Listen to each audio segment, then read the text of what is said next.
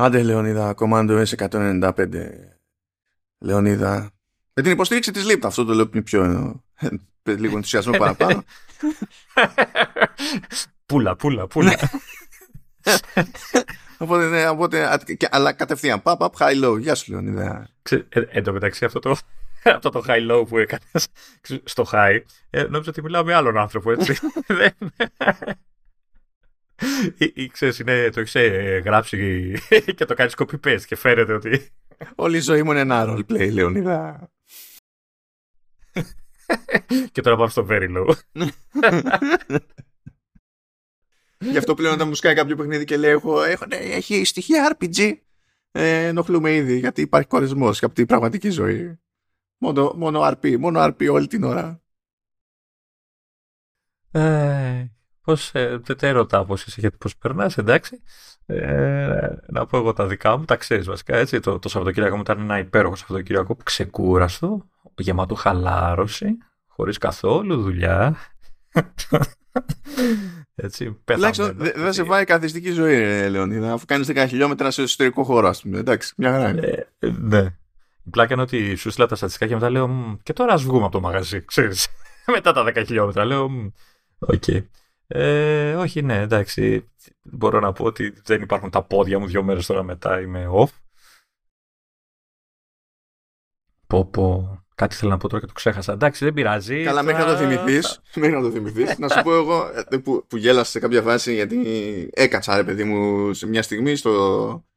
Ε, και είδα ότι είχα κλείσει το, το δακτύλιο που είναι και καλά το move. Mm. Και είχα κλείσει λοιπόν εκεί πέρα το, το δακτύλιο. Είπαμε δεν έχω έτσι κανένα συγκλονιστικό βασικό στόχο. Δηλαδή μην φανταστείς και καλά εκατόν είκοσι θερμίδες. Που έτσι κι αλλιώς είναι σχετικό γιατί εγώ δεν έχω Apple Watch. Ε, ούτε μετράω workouts. Οπότε αυτό είναι μόνο από το περπάτημα που θα κάνω πέρα δόθε. Δεν είναι η μόνη δραστηριότητα. Τις άλλες απλά δεν μπορώ να τις μετρήσω. Αλλά γέλαγα διότι σταματάω, κάθομαι και βλέπω τη σήμανση και λέει εκατόν είκοσι στις εκατόν είκοσι ακριβώς.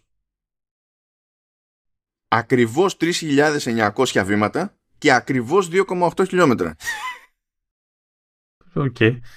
Και να το ξαναπετύχω αυτό να είναι πα, ο, παντού κλειστά τα νούμερα, να μην έχει ξεφύγει τίποτα, να μην έχει ξεφύγει ένα βήμα, να μην έχουν ξεφύγει εκατό μέτρα, να μην έχει ξεφύγει μια θερμίδα προς τα πάνω προς τα κάτω. Πα, πα, ακριβώς. Ήταν τόσο όσο, ρε παιδί μου, τελείως.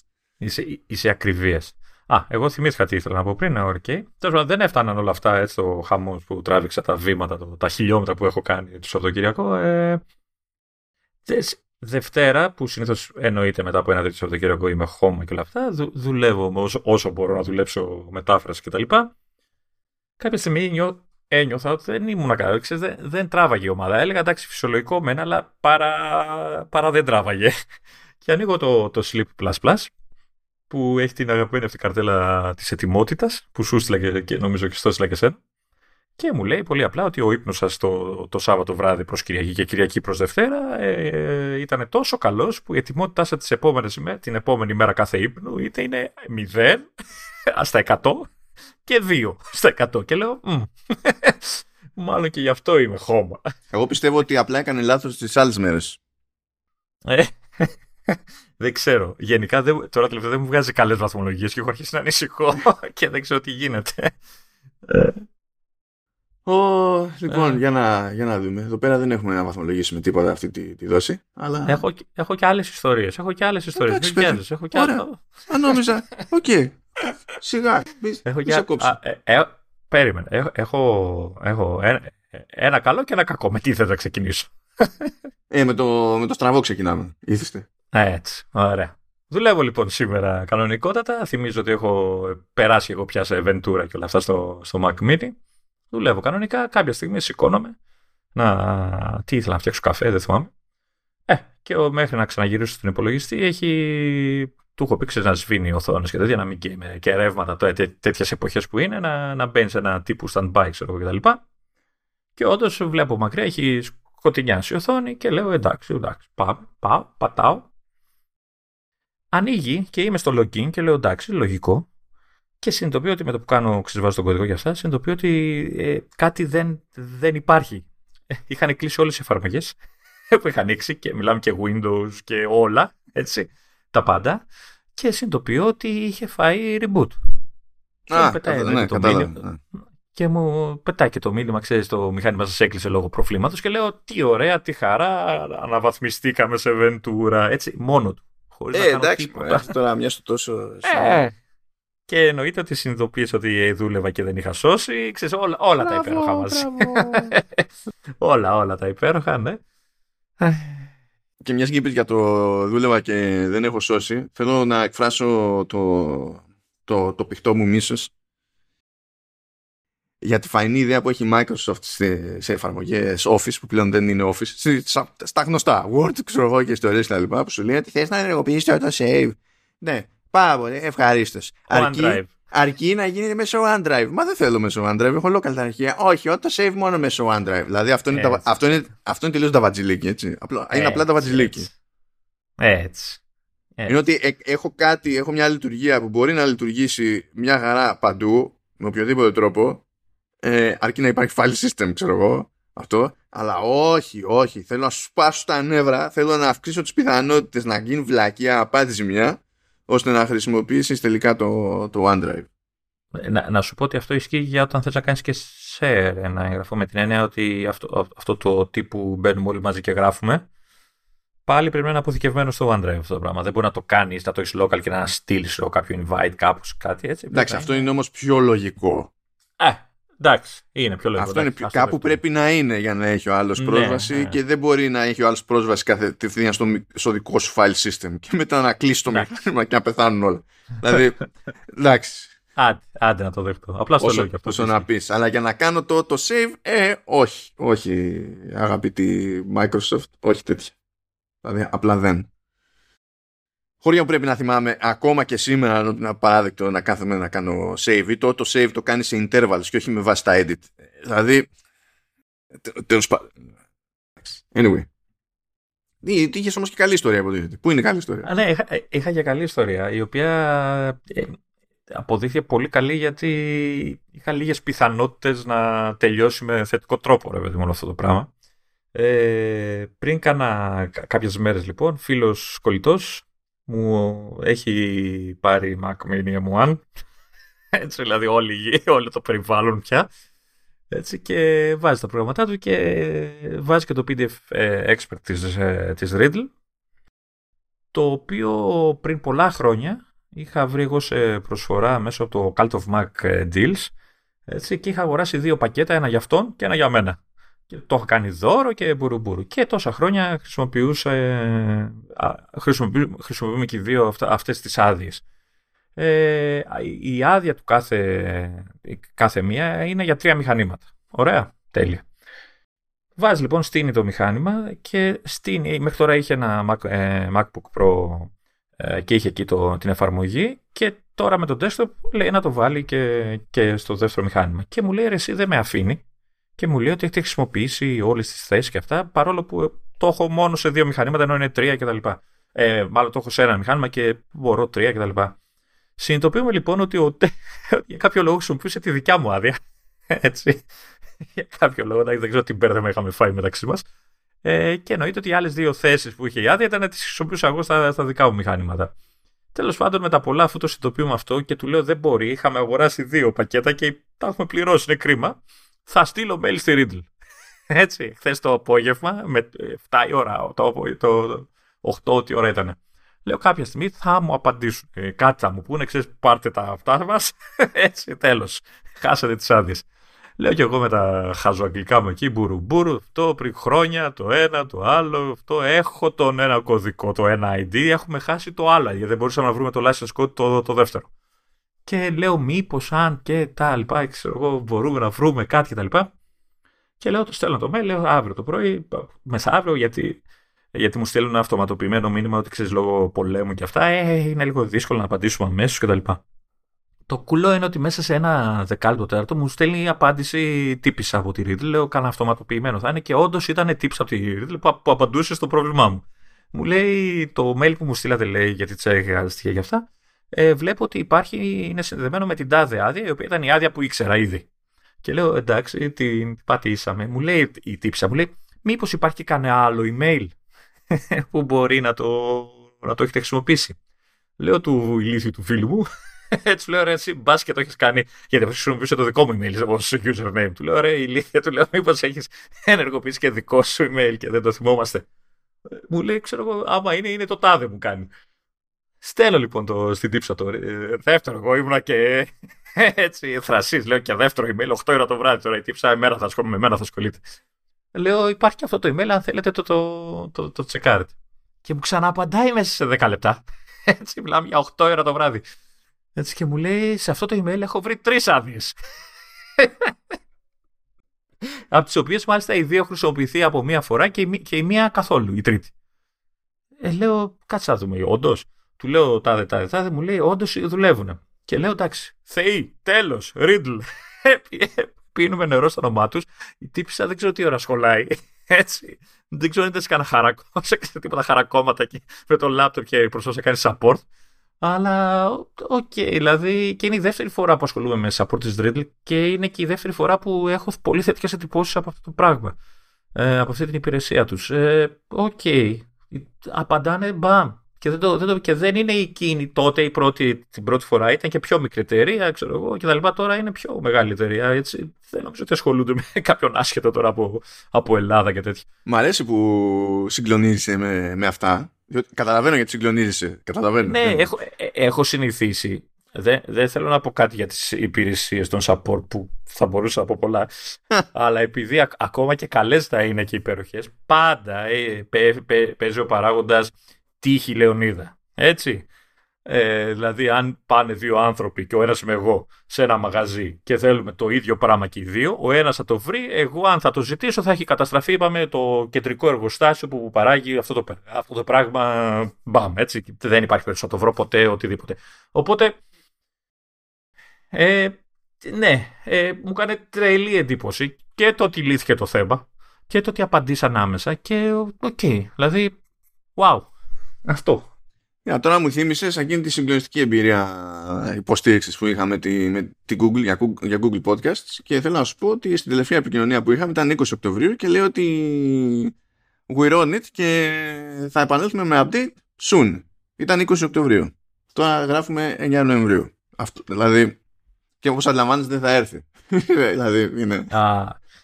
εννιά Νοεμβρίου, έτσι, God of, God of War Day. Λοιπόν, τώρα για να είμαι πιο, δηλαδή, πιο super passive aggressive πεθαίνεις, θα κάνω reply, θα γρα... βάλω ένα ερωτηματικό. Θα το κάνεις live στην εκπομπή? Το κάνω τώρα έτσι όπως συνέφυγε, send. Διότι αν αυτή είναι κουλή, θα τους αντιμετωπίζω αναλόγως. Δηλαδή είναι αυτό. Τέλος πάντων. Ε, και χώρια που ό,τι update μου είχαν κάνει στο μεσοδιάστημα για το πώς κινούνται τα πράγματα, ας πούμε, έτσι, τα, δεν το κάνανε μόνοι τους. Πάλι περνάγανε μέρες από τις αρχές Οκτωβρίου και πρέπει να τους κυνηγάω εγώ για να ξυπνήσουν και να κάνουν κάτι και να μου απαντήσουν οτιδήποτε. Γιατί έτσι λειτουργεί η υποστήριξη. Απ' την άλλη, βέβαια, έχω, έχω και εγώ θετικές εκπλήξεις. Δηλαδή, πάω να σου πω, στέλνεις report με κάλυψη έτσι, σε διάφορες εταιρείες. Με βάση, γιατί για όλα τα podcast του Halftone έτσι κι αλλιώς, ανάλογα με το ποια είναι τα θέματα συζήτησης. Και έχω εντυπωσιαστεί με το, με το πι αρ του, του Prime Video. Δεν υπάρχει περίπτωση να του στείλω mail που στην ουσία δεν του ζητάω κάτι. Απλά στέλνω, ξέρεις, links. Αυτό, ευχαριστώ. Να, γράψαμε αυτό, πάρτε. Ξέρω εγώ, showrunner. Ε, και μου απαντάνε πάντα τέλειως τυπικά να πούνε, ξέρω εγώ, ευχαριστούμε και τα λοιπά, το ok, αλλά είναι κανονικός human, φαίνεται. Δηλαδή, τελευταία φορά μου απάντησε από το iPhone και είχε ξεχάσει και στο σύγκρινο του από κάτω, send for my iPhone. Που δεν είναι το στάνταρ στην ειδική επικοινωνία. Δηλαδή, το είδε μπαμ. Παίρνω χαμπάρι ότι πατάνε το link, φαίνεται στα analytics και δε, ότι πατάνε και τσεκάρουνε. Και σε χρόνο μηδέν, αυθημερώς σου απαντάνε και σου λέω ευχαριστούμε πάρα πολύ, ξέρω εγώ, για την τη, τη κάλυψη κτλ. Να μην πω τι γίνεται. Σε άλλες περιπτώσεις. Τι, δεν πατάνε το, το link? Ρε, υπάρχουν, υπάρχουν πι αρ που είναι τόσο εκτός τόπου και χρόνου που άμα στείλεις mail και να τους ρωτήσεις τι μέρα είναι, ε, δεν θα βρουν τρόπο να σου απαντήσουν. Όχι, απλά, όχι επειδή θα του θεωρήσουν γελία την ερώτηση, αλλά επειδή δεν το έχουν μέσα τους να απαντήσουν σε mail. Κοίτα, θα μπορούσαν να σου απαντήσουν Νοέμβριος. Ναι, ναι, εντάξει. Αυτό τουλάχιστον θα δείχνει ότι κάνανε κάποια προσπάθεια. Έπαιξε ένα reply. Είπανε βλακεία. Αλλά σου λέει κάτσε να το απαντήσω. Τουλάχιστον να πω κάτι. Μην με πάρει για γράψα. Εντάξει. Οπότε, οπότε άμα θες να στείλουμε στη Ρίδλα αυτό το κομμάτι, που είπε αυτό, μην, μην στείλουμε το κομμάτι εκείνο με το Spark. Όχι ακόμα τουλάχιστον. Oh, για, για πάμε, για πάμε όμως, γιατί έχουμε και άλλα πράγματα να πούμε. Έχουμε κανονικό πρόγραμμα, υποτίθεται. Let's πάμε. Ξεκινάμε με Apple τι βι πλας. Λοιπόν, ε, έχουμε θεωρητικά καλά νέα, όχι για όλους, σίγουρα όχι για μένα. Ε, διότι τρέχει πρόμο. Ε, Α, ούτε, για, ούτε για μένα. Τι ούτε για σένα, καημένα. Και σένα πρέπει να ισχύει. Γιατί, πώς τη λένε, λες, την Gomez. Ναι, για Selena Gomez, ναι. Είναι μόνο για new, ε, πώς το λένε, subscribers. Το τσεκάρισες, γιατί λέει new and qualifying. Τι. Συνήθως αυτό δεν είναι qualified. Returning, qualified returning. Αυτοί που έχουν διακόψει. Άρα δεν είναι για νέους, είναι για, για μη ήδη συνδρομητές. Α, αυτό. Ωραία. Γιατί απάντησα και μου λένε πάρτε τα από αυτά μας, είναι μόνο για νέους συνδρομητές. Εντάξει, τέλος πάντων, ισχύει, λειτουργεί παγκοσμίως αυτό το πράγμα, ότι τέλος πάντων με αφορμή το My Mind Me, που είναι το ντοκιμαντέρ για τη Selena Gomez, Ε, τρέχει πρόμο με συγκεκριμένο γιου αρ ελ που θα υπάρχει και στις σημείωσεις, έτσι άλλως, ε, και μπορείτε να καβατζώσετε δύο μήνες τσάμπα Apple τι βι πλας, ε, είτε είστε, όπως προκύπτει, νέοι συνδρομητές, είτε ήσασταν συνδρομητές και κόψατε Apple τι βι πλας, μπορεί να πάρετε πάλι δύο μήνες. Όταν λες νέοι συνδρομητές, όπως είμαι εγώ νέος, έτσι, στο prime της ηλικίας μου και αυτά. Όχι, όχι, όχι, όχι, σαν την παλιά καφετέρια των νέων στο κέντρο. Αφού θα τα, πιάνεις τα γεροντικά, να το, το, το τερματίσουμε κατευθείαν. Δεν την ξέρω την καφετέρια. Δεν ξέρεις την καφετέρια. Που πέθανε, αναστήθηκε, ξαναπέθανε, έγινε Βενέτης, πέθανε και εκείνος ο Βενέτης, δεν θυμάμαι τι διάολο ήταν. Τώρα έγινε, δεν θυμάμαι τι έγινε. Κάτι, α, έγινε τεράστιο, τε, έγινε τεράστιο πρακτορείο ο ΠΑΠ και συγκλονίστηκα. Όλο αυτό έγινε ο ΠΑΠ. Ναι, δεν ξέρω ούτε το κέντρο. Δεν ξέρω τι το κέντρο λέει τώρα. Εντάξει, ναι, okay, καλά. Λοιπόν, ναι, συνεχίζουμε, συνεχίζουμε. Πήρε ημερομηνία η ταινία Sharper. Σκάει δεκαεφτά Φεβρουαρίου του δύο χιλιάδες είκοσι τρία στην υπηρεσία, στο Apple τι βι πλας, αλλά θα, α, τρεις μέρες, όχι τρεις, μια εβδομάδα νωρίτερα θα βγει σε αίθουσες. Τα καταλαβαίνουμε αυτά τυπικά, είναι για να υπάρχει περιθώριο να πάρει καμιά υποψηφιότητα. Ε, πράγμα που σημαίνει επίσης ότι δεν το κόβω να βγαίνει σε ελληνικές αίθουσες, καταλαβαίνετε. Ε, μέχρι να κουνηθεί το οτιδήποτε θα έχει βγει στο Apple τι βι πλας, οπότε no point. Just saying. Έτσι. Ε, τώρα, απλά για την ιστορία να θυμίσω ότι παίζουν Julian Moore, Sebastian Stan, Justin Smith, John Lithgow, γνωστή φάτσα και αυτός, Brianna Middleton είναι νέα φάτσα, οπότε εντάξει. Ε, να μην τα πολύ λέμε για την όλη υπόθεση, διότι τα έχουμε, έχουμε ξαναπεί για το Sharper, απλά το θυμίζουμε, θα έχουμε εκεί τη σχετική ανακοίνωση στα links και μπορείτε να μάθετε παρακάτω. Επίσης, πήρε ανανέωση για δεύτερη σεζόν των Bad Sisters. Yes, yes, yes. Ευχαριστώ. Ναι, είναι φοβερό, ναι. Okay. Είναι πολύ cool. Ωραίο. Um... Δεν ξέρω γιατί πήρε, αλλά είναι φοβερό. Και μετά έχουμε περιφερειακά πράγματα, διότι ε, μέσα στην όλη ιστορία που λέμε για τη διαφημιστική δραστηριότητα της Apple, που δεν, δηλαδή τα λέγαμε, γκρινιάζαμε την προηγούμενη φορά, δεν γκρινιάξαμε εγκαίρως για το ότι ακούγεται ότι θα αρχίσουν να μπαίνουν διαφημίσεις και σε Apple Podcast και σε Apple Maps και θα τραβάω τα μαλλιά μου μέχρι να μείνει τίποτα. Αλλά τουλάχιστον να πιάσουμε κάτι πιο λογικό αυτή τη φορά. Που το είχαμε ξαναπεί ως θεωρητικό ενδεχόμενο, αλλά πάβει από ό,τι φαίνεται να, γίνει, να είναι θεωρητικό ενδεχόμενο. Ε, είχαμε αναφέρει ότι τον Ιούνιο ότι έπαιξε μια συμφωνία μεταξύ Apple και Major League Soccer για, τα, για όλα τα δικαιώματα μετάδοσης. Δηλαδή είναι αποκλειστικά, θα, είναι ε, η μόνη υπηρεσία stream, τέλος πάντων, streaming που θα, θα τα έχει. Τώρα αυτό που δεν έχω καταλάβει είναι αν ισχύουν διεθνώς, ένας τους ξέρεις σε αυτή την περίπτωση. Ε, είναι μεγάλη μπίζνα για εμ ελ ες αυτό το πράγμα, διότι ποτέ δεν είχαν συμφωνία που να καλύπτει όλη τη χώρα, να, να είναι με κάποιο εθνικό δίκτυο, ας πούμε, τουλάχιστον σε ΣΥΠΑ. Πάλι δεν ξέρω τι να σας πω για το εκτός ΣΥΠΑ. Ε, και τέλος πάντων φαίνεται ότι ε, ετοιμάζει να δώσει πόνο τέλος πάντων στα, στα διαφημιστικά η Apple και εδώ. Ε, που σε αντίθεση με τη συμφωνία που έχει με, ε, με εμ ελ μπι, που εκεί πέρα κανονίζει τις διαφημίσεις το, η Λίγκα και απλά παίρνει ποσοστά η Apple και τέτοια, γιατί υπήρχαν προϋπάρχουσες συμφωνίες κτλ. Εδώ θα κανονίσει όλη την ιστορία με το διαφημιστικό η, η Apple ίδια μόνη της. ε, Εδώ δεν με πειράζει το ίδιο, εδώ το καταλαβαίνω. διότι έτσι κι αλλιώς το concept γλιτώνει τη διαφήμιση σε αλτικά γεγονότα δεν υφίσταται. Ε, και υπάρχουν και ανάπαυλες, δηλαδή στο ημίχρονο τι θα κάνεις. Θα, θα πεις, ε, αυτό που λύσω κάτι. Αυτό. Ή ποιος θα κάνει τα κονέ για το τι οι εταιρείες θα εμφανίζονται στις πινακίδες γύρω-γύρω. Κάποιος πρέπει να τα κάνει. Να. Οπότε θα, θα γίνουν. Εντάξει, δηλαδή, οκ, okay, αυτό το κατανοώ. Δεν είναι ότι άμα δεν γινόταν αυτή η μπίζνα ε, είχε κανένας λόγο να περιμένει ότι θα έβλεπε ε, αγώνα εμ ελ ες ε, χωρίς κάπου διαφήμιση εδώ και εκεί και τώρα έρχεται αυτό και το επιβαρύνει. Έτσι πάνε αυτά. Τέλος. Τώρα μπορεί κάποιος να το να θυχτεί λίγο με το σκεπτικό ότι κοίταξε να δεις, εγώ πληρώνω ξέρω, Apple τι βι πλας και τα λοιπά. Ε, και αυτό είναι σχετικό ακόμη γιατί νομίζω ότι στην περίπτωση του εμ ελ ες αλλά και ό,τι άλλο προσπαθεί ας πούμε με, στα, στα αθλητικά δεν είναι ντε και καλά αυτονόητο ότι θα συμπεριλαμβάνονται σε εκείνη τη συνδρομή. Σε κάποιες περιπτώσεις δηλαδή θα πηγαίνει και ξεχωριστά. Θα δούμε αυτά πώς τα... Γιατί έχουν παίξει συμφωνίες και η μόνη ενεργή είναι εμ ελ μπι που δεν είναι για όλο το πρωτάθλημα κτλ. Είναι για επιλεγμένους αγώνες και τα συναφή. Το εμ ελ ες είναι άλλη μπίζνα. Υποτίθεται ότι κυνηγάει μπίζνα με, με εν εφ ελ που και εκεί δεν νομίζω ότι θα είναι τα δικαιώματα για όλους τους αγώνες. Οπότε κάθε μπάντα έχει την προσέγγιση της τέλος πάντων. Λιγότερο ή περισσότερο. Ε, αλλά κάτι άλλο που έχουμε από σπόντα που έχει να κάνει με Apple τι βι πλας αλλά στην ουσία έχει να κάνει με tvOS. Τέλος πάντων και tvOS.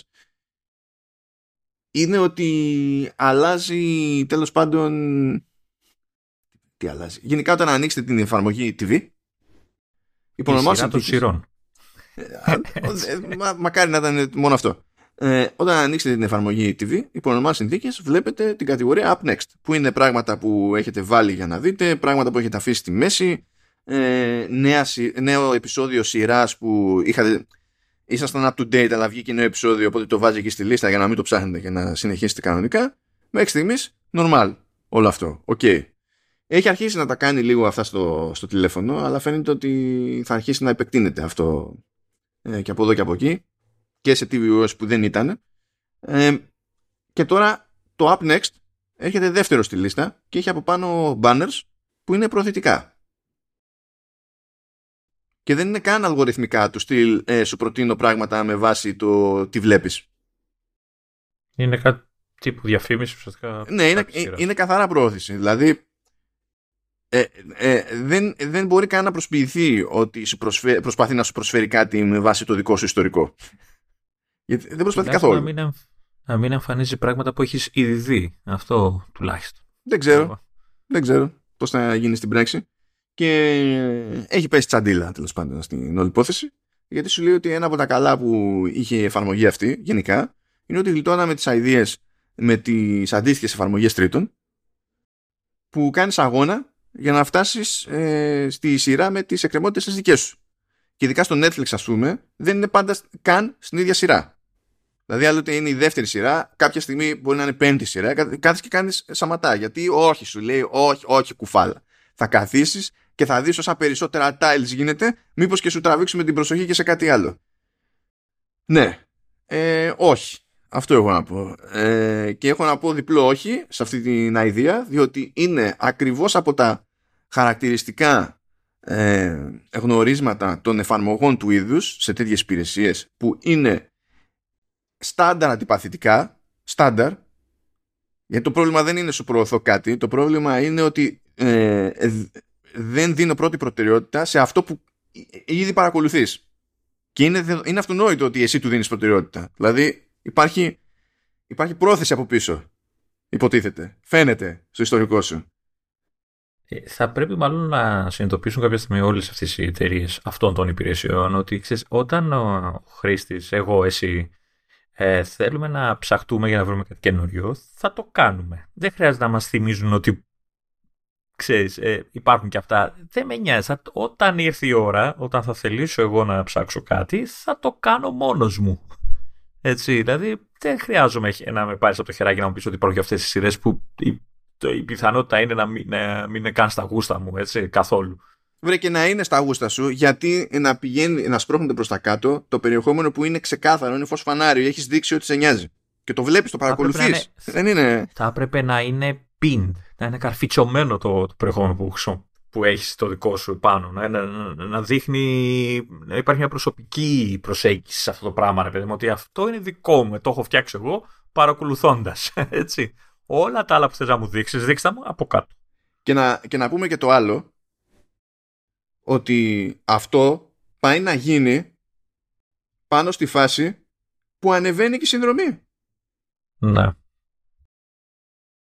Ή, ξέρεις, μπορεί να το κάνουν να, με το σκεπτικό ότι ξέρεις, να δείξουμε ότι έχουμε πλέον περι, περιεχόμενο και δικαιολογούμε και την άδο της τιμής τώρα. Επειδή έχουμε περιεχόμενο. Αλλά. Mm. That's not how it works. Mm. Όχι, όντως. Δεν ξέρω, μόνο ε, ειδικά στο tvOS, όταν είσαι εκτός της εφαρμογής, στο κεντρικό μενού δηλαδή, του, της συσκευής, ε, όταν επιλέγεις, κάνεις highlight το εικονίδιο του τι βι app ή του Netflix και αυτά, απάνω έχει ένα μεγάλο περιθώριο που σου δείχνει, επιλέγεις εσύ βασικά και τι θα σου δείξει, και μία από τις επιλογές είναι το, αυτά που παρακολουθείς, να σου ξέρεις το επόμενο και το up next ουσιαστικά. Πριν μπεις στην εφαρμογή να το πατήσεις, δηλαδή να διαλέξεις. Δεν ξέρω αν θα το αλλάξουν γι' αυτό, αν θα επιβάλλουν και εκεί να είναι. Πού, κάτσε τώρα, γιατί ξέχασα. Για ποιο σημείο? Στο κεντρικό μενού, στο tvOS. Πριν μπει σε οποιαδήποτε εφαρμογή, ε, επάνω πάνω στις σειρές με τα εικονίδια έχει μια σειρά η οποία είναι κάτι σαν τον dock, αυτό που είναι ξεχωριστή. Και πάνω εκεί, όταν κάνεις highlight το Netflix, χωρίς να μπεις μέσα όμως, απλά το περνάς στο, τον κερσορ στο τι βι app. Από πάνω ακριβώς έχει ένα μεγάλο περιθώριο που σου δείχνει previews.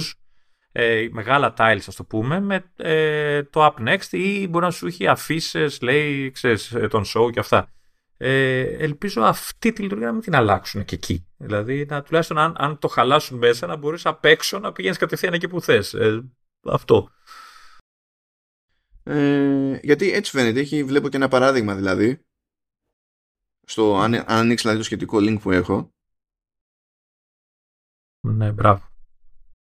Α, μπράβο. Αυτό το μεγάλο το χώρο που έχει. Τώρα εκεί βέβαια είναι το, δεν είναι το Apple τι βι, ξέρεις, που έχει πιο δίπλα, άμα δεις πάνω-πάνω. Ναι, ναι. Είναι, είναι το, το, το γενικότερο που, που δείχνει τα πάντα εκεί. Ναι, αλλά βλέπεις ε, αυτός, ότι έχει, έχει ναι. Το εικαστικό πάνω, έχει τα features από κάτω και πιο κάτω ξεκινάει το App Next. Και σου κρύβει τα tiles τα δικά σου. Το βλέπεις. Ε, το θέμα ότι αυτό είναι, νομίζω είναι μέσα, ο, ε, μέσα στην εφαρμογή. Όχι. Δεν ξέρω. Ε, Εκεί που έχει το, το εικαστικό, πάντως εγώ ας πούμε τώρα έχω εικονίδια με τα ξεστά up next, ρε παιδί μου. Αυτό, επάνω.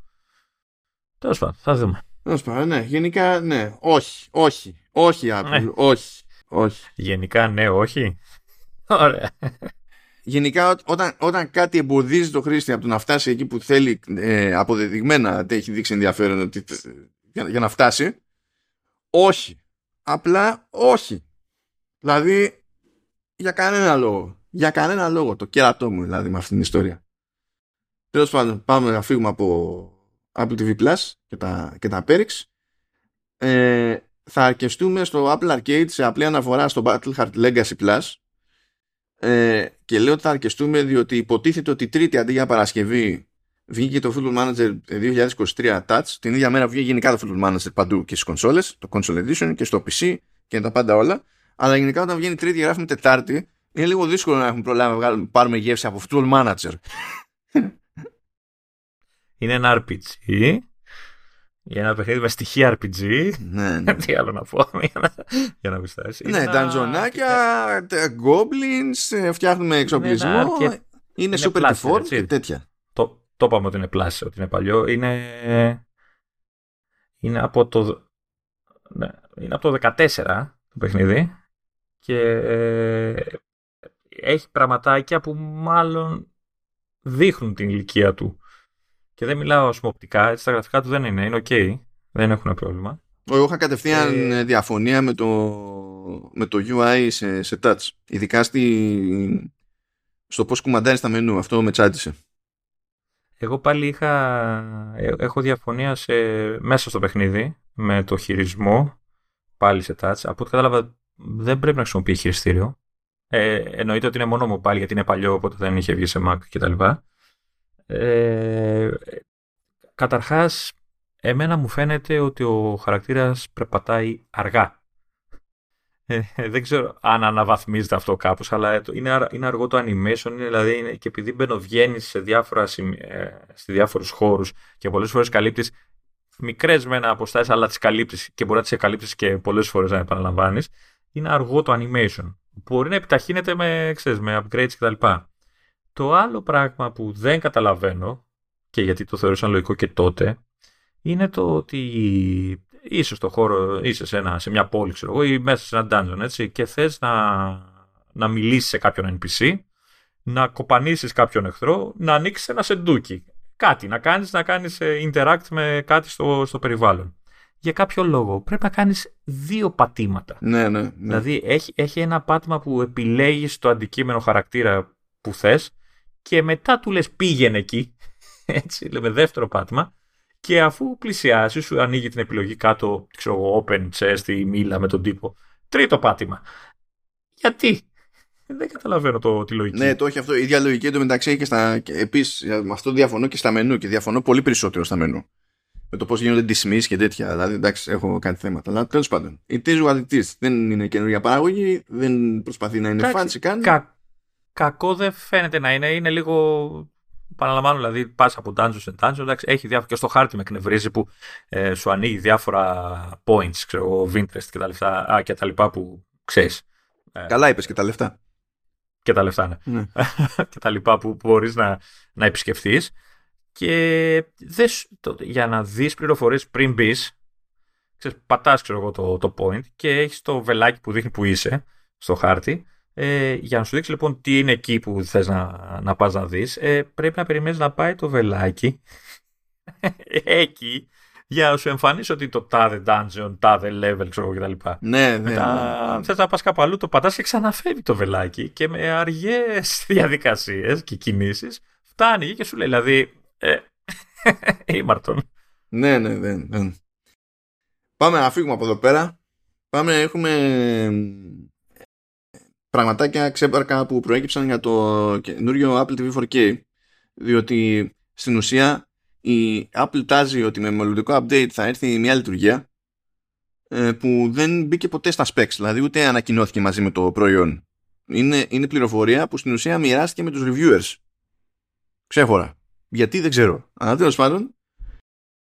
Είναι, είναι, είναι, είναι ίσως αρκετά τεχνικό πράγμα και θεώρησε ότι δεν θα ενδιαφέρει άμεσα τον casual χρήστη. Ναι, επειδή τον ενδιαφέρει τον casual χρήστη ότι το ακριβό έχει ενσωματωμένο thread border router και το μικρό ε, το, ναι. το φθηνό δεν έχει. Εντάξει τώρα, να λέγαμε. Να, να βάλω ένα αστερίσκο ότι δεν έχω πάρει ακόμα που, που έχω πει ότι κάποια στιγμή θα το πάρω ε, γιατί έχει τα ίδια λεφτά με το θερμοσύμφωνα που μόλις μου χάλασε.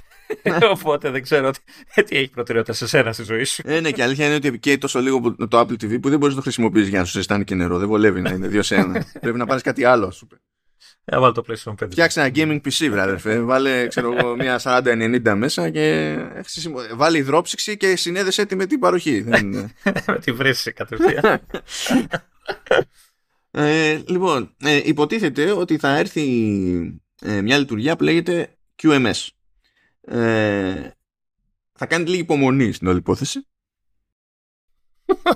σε, σε αφήνω εγώ τώρα, βίσματα είπαμε καλά. Όχι, δεν φταίω καν. Δεν φταίω καν. Δεν φταίω, δεν φταίω. Λοιπόν, το, το κιου εμ ες υποτίθεται ότι είναι αρχικά για Quick Media Switch. Και βασίζεται στο βι αρ αρ, που είναι το Variable Refresh Rate. Οπότε ξεκινάω από το βι αρ αρ. Είναι η λογική ότι διαφορετικό περιεχόμενο μπορεί να τρέξει σε διαφορετικά hertz. Ε, και με το βι αρ αρ παίρνει σήμα, τέλος πάντων, ε, συνεννοούνται πηγή του σήματος και η οθόνη, ότι πρέπει να προσαρμοστούν ώστε η προβολή να γίνεται στα hertz του σήματος ή σε απλό πολλαπλάσιο, ώστε να μην έχουμε περίεργα με τις μετατροπές. Άρα, άμα δώσουμε ένα σήμα που είναι τριάντα hertz και το βάλουμε σε μια τηλεόραση που είναι εκατόν είκοσι hertz, θα δείχνει το κάθε καρέ τέσσερις φορές. Ε, ενώ διαφορετικά δεν θα προσπαθούσε καν, θα γινόταν κάτι πιο ποντιακό κτλ. Δεν το συζητάω για σήματα είκοσι πέντε και είκοσι τέσσερα καρέ, που, ειδικά τα είκοσι τέσσερα που δεν βγαίνει ακριβές στο πολλαπλάσιο και γίνεται χάος με, το, με άλλα πράγματα. Αλλά τέλος πάντων. Περί, πε, περίμενε, επειδή βλέπω πολλά νούμερα και αρκτικό λέξα να πάρω χαρτί και μολυβή. Όχι, όχι, δεν χρειάζεται. Δεν χρειάζεται. Αυτό, αυτό ήταν απλά το. Κύριε, κύριε. Δεν δε, δε χρειάζεται. Αυτό το βι αρ αρ σε, σε gaming φοριέται πολύ περισσότερο επειδή υπάρχει αστάθεια στα frame rates. Σε βίντεο είναι αλλιώς το πράγμα για, α, γιατί συνήθως μια πηγή έχει ένα πράγμα σε, σε frame rate. Θα είναι είκοσι τέσσερα, θα είναι είκοσι πέντε, θα είναι τριάντα. θα είναι εξήντα ή μπορεί να είναι το είκοσι εννιά χιλιάδες εννιακόσια τόσο ή το πενήντα εννιά χιλιάδες εννιακόσια τόσο, που και αυτά είναι industry standards και τα λέμε τριάντα και εξήντα, ενώ τεχνικώς δεν είναι ακριβώς, είναι παρά μια ανάσα. Αλλά τέλος πάντων με το, με το βι αρ αρ ξέρει όλη η αλυσίδα τι προσαρμογή πρέπει να κάνει ώστε να μην δημιουργήσει πρόβλημα ή να μην δημιουργήσει τεχνολογήματα κτλ. Που να επηρεάσουν την ποιότητα εικόνας. Το κιου εμ ες πατάει λοιπόν σε αυτό, ε, ώστε όταν γίνονται τέτοιες προσαρμογές να μην βλέπουμε την οθόνη να φρικάρει για λίγο, να γυρίζει σε μαύρο για δύο τρία δευτερόλεπτα μέχρι να βρει το ζύγι της.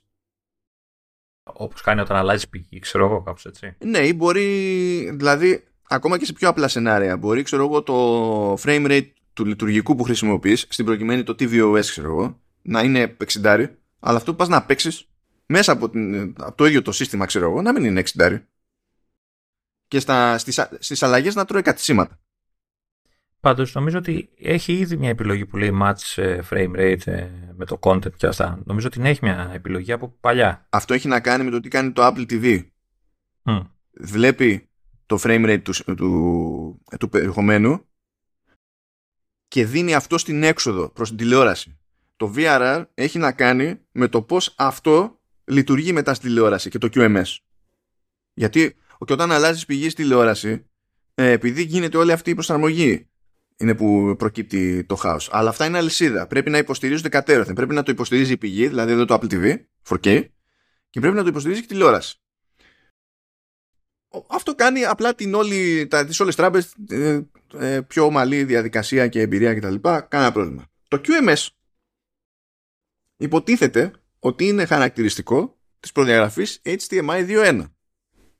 Το οποίο δυστυχώς δεν σημαίνει τίποτα, διότι όσες συσκευές υποστήριζαν έιτς τι εμ άι δύο χωρίς να αλλάξουν τίποτα και χωρίς να υποστηρίζουν τίποτα από όλα αυτά, ε, υποτίθεται ότι μπορούν να μαρκετάρονται ως έιτς τι εμ άι δύο κόμμα ένα, το οποίο είναι αστείο από μόνο του. Δηλαδή, και στο, το κακό είναι ότι σε έι βι δεν έχουμε κάτι αντίστοιχο με Thunderbolt, του στυλ δεν θα πάω σε γιου ες μπι, θα πάω σε Thunderbolt, θα τα υποστηρίζει όλα τέλος. Όχι, είναι έιτς τι εμ άι, μα και, και αναρωτιέσαι κάθε φορά.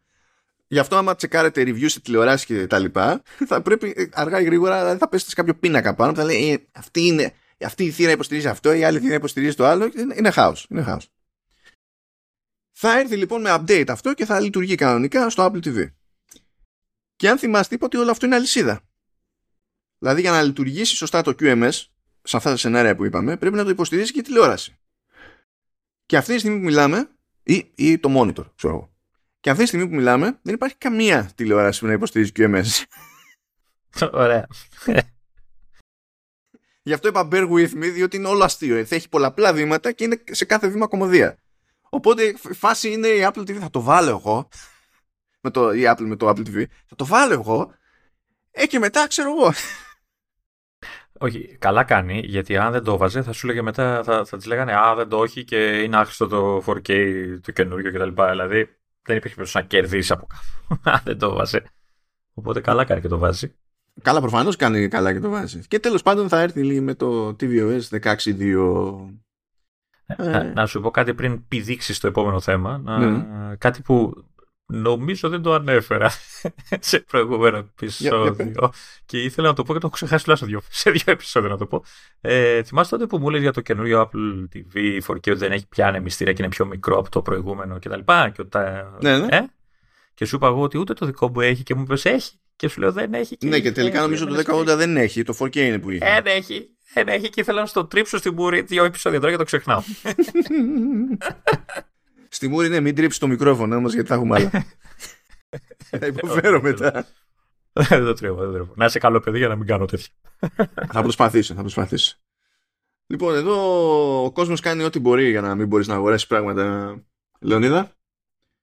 Ευχαριστώ πολύ. Ε, διότι θα ξεκινήσω από τα, από τα light. Βγαίνει ο Μιντσικούο και λέει ότι ε, η συναρμολόγηση AirPods Pro δύο σε έναν προμηθευτή Ε, διακόπτεται, λέει, διότι μάλλον έχουν κάποιο πρόβλημα στη γραμμή παραγωγής. Okay. Ε, και κάποιος το... έβαζε στις, στις θήκες δύο αριστερά ακουστικά, ας πούμε, κάπως έτσι. Ε, δεν ξέρω, κάτι άλλο θα είναι.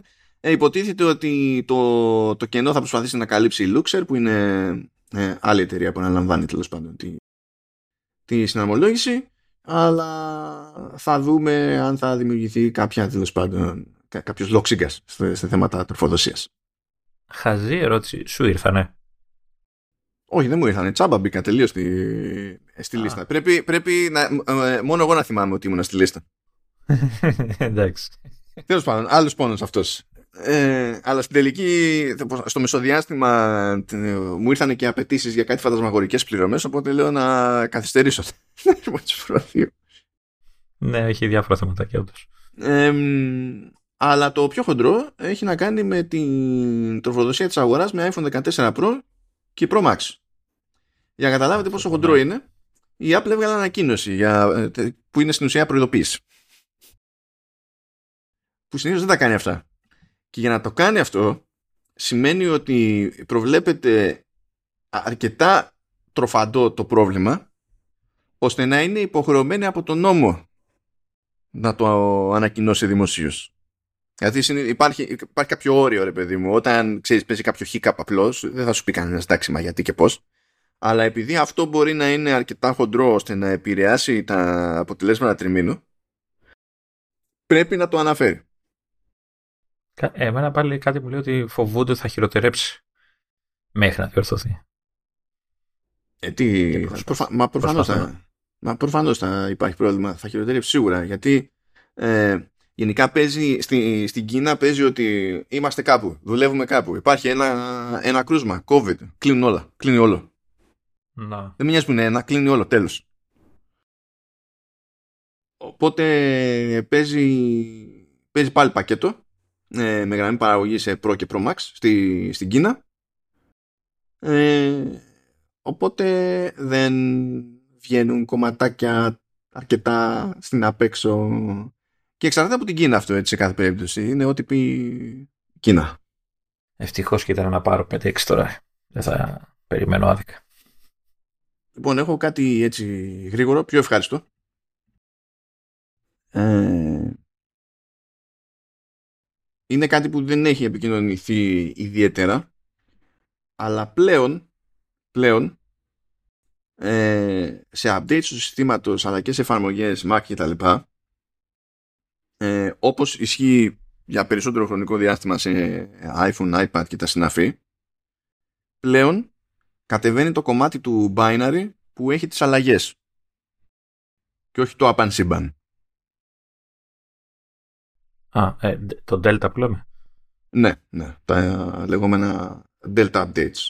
Το οποίο ισχύει και για, τα, και για τις εκδόσεις του, του, του ο ες. Ε, αυτό σημαίνει ότι ενίοτε θα βλέπετε πιο, πιο μικρά αρχεία, τέλος πάντων, ότι πρέπει να κατεβούν για κάποια updates, ειδικότερα στο, στο σύστημα, ας πούμε. Αλλά σε κάποιες περιπτώσεις μπορεί να βλέπετε και τη, το, ε, να αναφέρεται το μέγεθος του αρχείου που υποτίθεται ότι θα είναι ο χώρος που θα πιάνει στο τέλος στο, στο δίσκο, ή αυτή είναι η full έκδοση του αρχείου, αλλά να βλέπετε ότι για τα δεδομένα της γραμμής σας κατεβαίνει για κάποιο λόγο πιο γρήγορα από αυτό που υπονοεί το μέγεθος του αρχείου, γιατί στην πραγματικότητα δεν το κατεβάζει όλο, κατεβάζει τα delta updates. Μπου. Κάτι που ισχύει γενικά στο τηλέφωνο, γιατί πλάκα μια φορά είναι κάποιο, ξέρω εγώ, τέτοιο, και μπορεί να είναι μισό γίγκα, ξέρω εγώ, και για κάποιο λόγο κάνει το progress, κάνει βουπ, κάνει, κάνει περισσότερη ώρα για το installation παρά για το download. Και λες κάτσε. Ξενέρω το. Δεν είπε θα σου εξαφανίσει τα updates. Ναι, αλλά τι, τι θα κάνεις τώρα, ένα λεπτάκι, γιατί να, άμα δεν το νιώσεις το πετσί σου, έτσι, να, να πονέσει το download, να, να κάνει, δεν είναι, δεν, χάνει τη μισή, τη μισή ομορφιά του το update, ρε παιδί μου. Έλα, στο τέλος θα μας πούνε ότι θα γίνονται μόνο αυτόματα και εντάξει, θα, το, θα τα πουλήσω όλα τα μηχανήματα μετά. Ε, αυτό ισχύει από το Monterey στην πραγματικότητα, αλλά δεν ήταν από την αρχή του Monterey. Ήταν από το δώδεκα τρία και έπειτα. Και γι' αυτό κάποιος, ας πούμε, όταν άρχισε να κατεβάζει Ventura, δεν, δεν κατέβαζε το, τα γαϊδούρια των install, τους installers που έπαιζαν, τα, έπαιζαν παλαιότερα. Οπότε πήγαινε στο software update, ας πούμε, και σου λέγε κατεβάσει πέντε έξι γίγκα, όχι δεκαπέντε. Το θυμάσαι αυτό? Ε, βασικά, νομίζω, ναι, ήταν μικρό το update, όντως.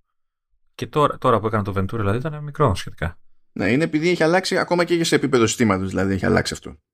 Και πλέον δεν είναι πάμε όλο από την αρχή. Αυτό έτσι για, τη, για την ιστορία, επειδή δεν το έχω δει να επικοινωνείται ιδιαίτερα. Και κάτι που αυτό θα φαντάζομαι θα διευκολύνει περισσότερο εμπόρους. Ε, έχετε υποστήριξη του Apple Tap to Pay ε, σε PayPal και Venmo, που τέλος πάντων είναι και συγγενικά αυτά τα δύο. Το ένα είναι το άλλο. Τώρα να πω την αλήθεια, δεν έχω ιδέα λειτουργεί καθόλου, καν το Venmo στην Ελλάδα. Το PayPal προφανώς και λειτουργεί. Και τι εννοεί ο ποιητής με το Apple Tap to Pay? Ε, είναι ότι μπορεί να χρησιμοποιηθεί ε, iPhone ε, ως τερματικό σε εμπορική επιχείρηση, ως πι ο ες. Και η πληρωμή θα πηγαίνει στο PayPal. Η πληρωμή θα πηγαίνει στο PayPal, στο λογαριασμό δηλαδή του PayPal. Ναι, ναι, ναι. Ήδη υποστηρίζεται αυτό με Apple Pay, αλλά θα υποστηρίζεται και με PayPal και αντίστοιχα Venmo. Έρχεται, δηλαδή, βγήκε σχετική ανακοίνωση και θα γίνει και αυτό. Το Apple Pay ε, το έχουμε και εμείς εδώ Ελλάδα αυτό το πράγμα, ή δεν είναι, είναι για όλους? Ε, κοίτα, έτσι κι αλλιώς θα ξεκινήσει πρώτα σε, σε ΕΙΠΑ αυτό το, αυτό το πράγμα. Αλλά όχι, και εμείς, λέω, ναι, και εμείς λέω... μπορούμε να κάνουμε. Γενικά, δηλαδή με το Apple Pay, πώς, πώς μπορώ εγώ να έρθω σε εσένα και να ακουμπήσω το τηλέφωνο? Δηλαδή, τι πρέπει να ανοίξω εγώ και τι πρέπει να ανοίξεις εσύ, ας πούμε, για να. Εσύ θα ανοίξεις το, το Apple Pay και εγώ θα. Εγώ θα ανοίξω την κάρτα μου. Ναι. Ναι. Το Apple Pay, ναι, θα ανοίξεις το τέτοιο, ναι. Ο άλλος που το δέχεται, τι, τι ανοίγει? Στην περίπτωση του Apple Pay σου λέγω τώρα. Α, στο PayPal, εντάξει, προφανώς ανοίξει την εφαρμογή του PayPal, αλλά. Τι στην περίπτωση του Apple Pay? Τερματικό, όπως είχε. Είναι πι ο ες, λειτουργεί και κανονικά. Όπως λειτουργεί οπουδήποτε αλλού. Η, η, η διαφορά δεν είναι το ε, πώς γίνεται η συναλλαγή. Η διαφορά είναι ότι πλέον μπορείς να χρησιμοποιείς iPhone ως τερματικό. Ως πι ο ες. Ναι. Αυτή είναι η διαφορά. Το, το είχαν πει αυτό, ήταν στα features. Δεν ξέρω βέβαια από ποιο iPhone και μετά. Ήταν για το Apple Pay όμως, όχι για third party. Τώρα σου λέει ότι α, άσχετα με το αν θα χρησιμοποιήσεις Apple Pay ή όχι, ε, δηλαδή μπορείς να κάνεις τερματικό το τηλέφωνο για Apple Pay, mm. αλλά πλέον θα μπορείς να το κάνεις ως ο νουπο και τερματικό για PayPal. Ναι, οκ. Okay. Αυτή, αυτή είναι η διαφορά. Ε, θέλει κάποιο μοντέλο και μετά, λογικά για.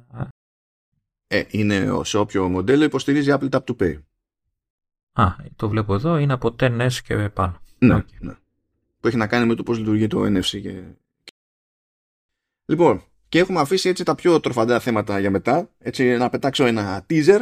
Έχουμε μια τελείως παρανοϊκή εφαρμογή που είναι στα σκαριά και είναι disaster waiting to happen. Και απλά θέλουμε να το διασκεδάσουμε από τώρα.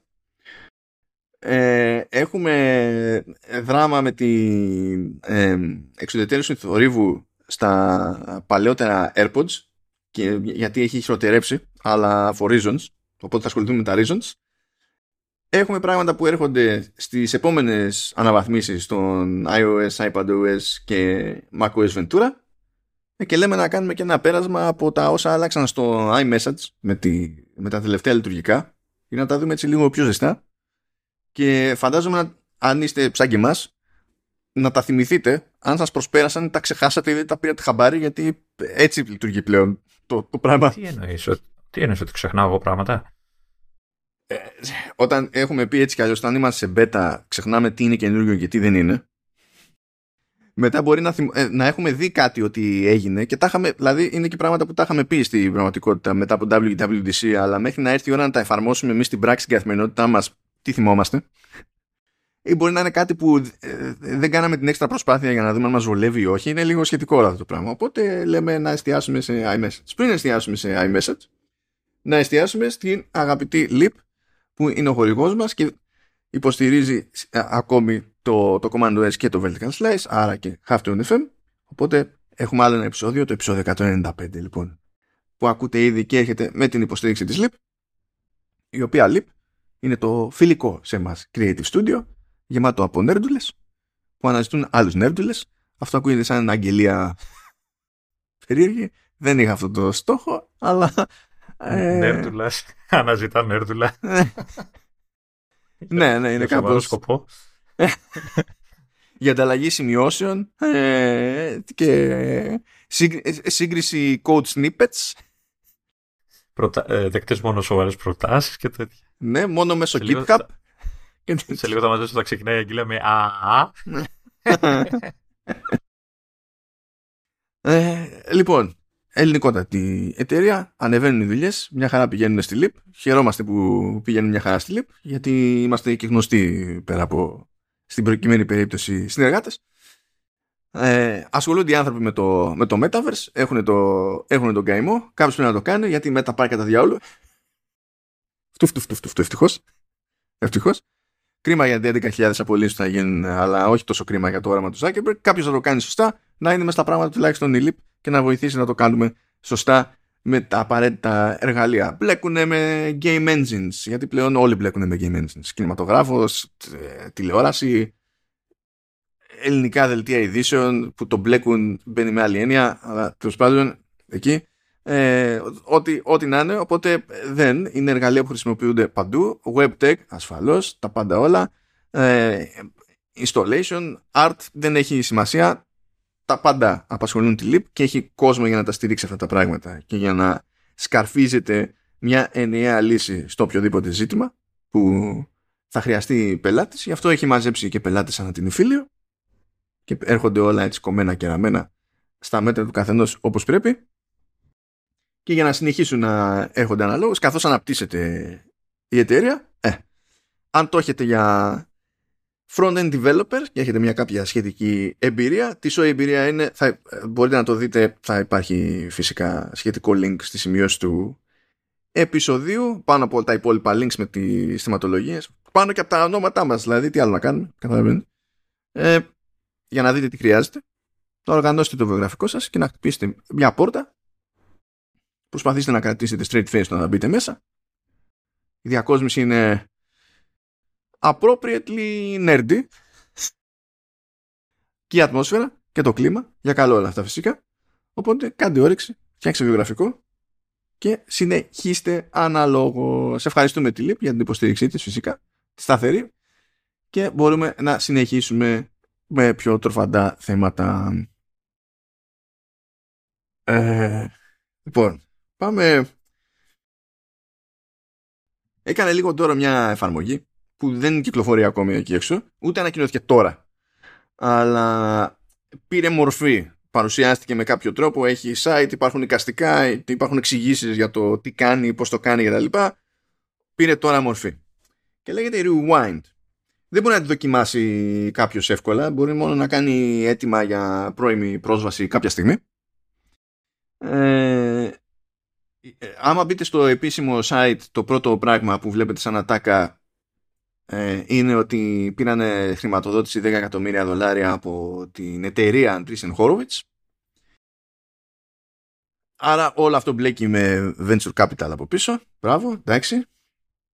Ακούστε τώρα. Η εφαρμογή λέγεται Rewind. Και λέει η εφαρμογή αυτή ότι καταγράφουμε ό,τι κάνετε στο σύστημά σας. Τέλεια, σταματάμε, πάμε στο επόμενο θέμα. Και είναι, ύστερα είναι searchable. Αν λοιπόν, δηλαδή το αφήνετε τρέχει, ξέρω εγώ, καταγράφει τα πάντα.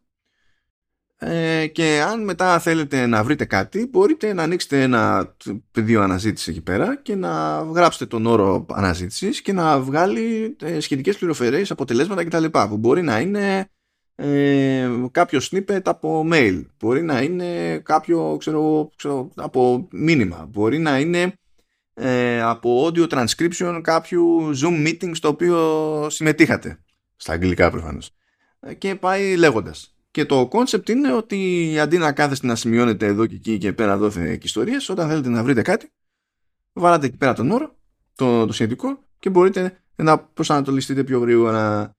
ε, Και ε, ε, λέει ρε παιδί μου ότι λέει κάποια πράγματα η εταιρεία τώρα αυτή για να μην μπουν κατευθείαν φυλακή.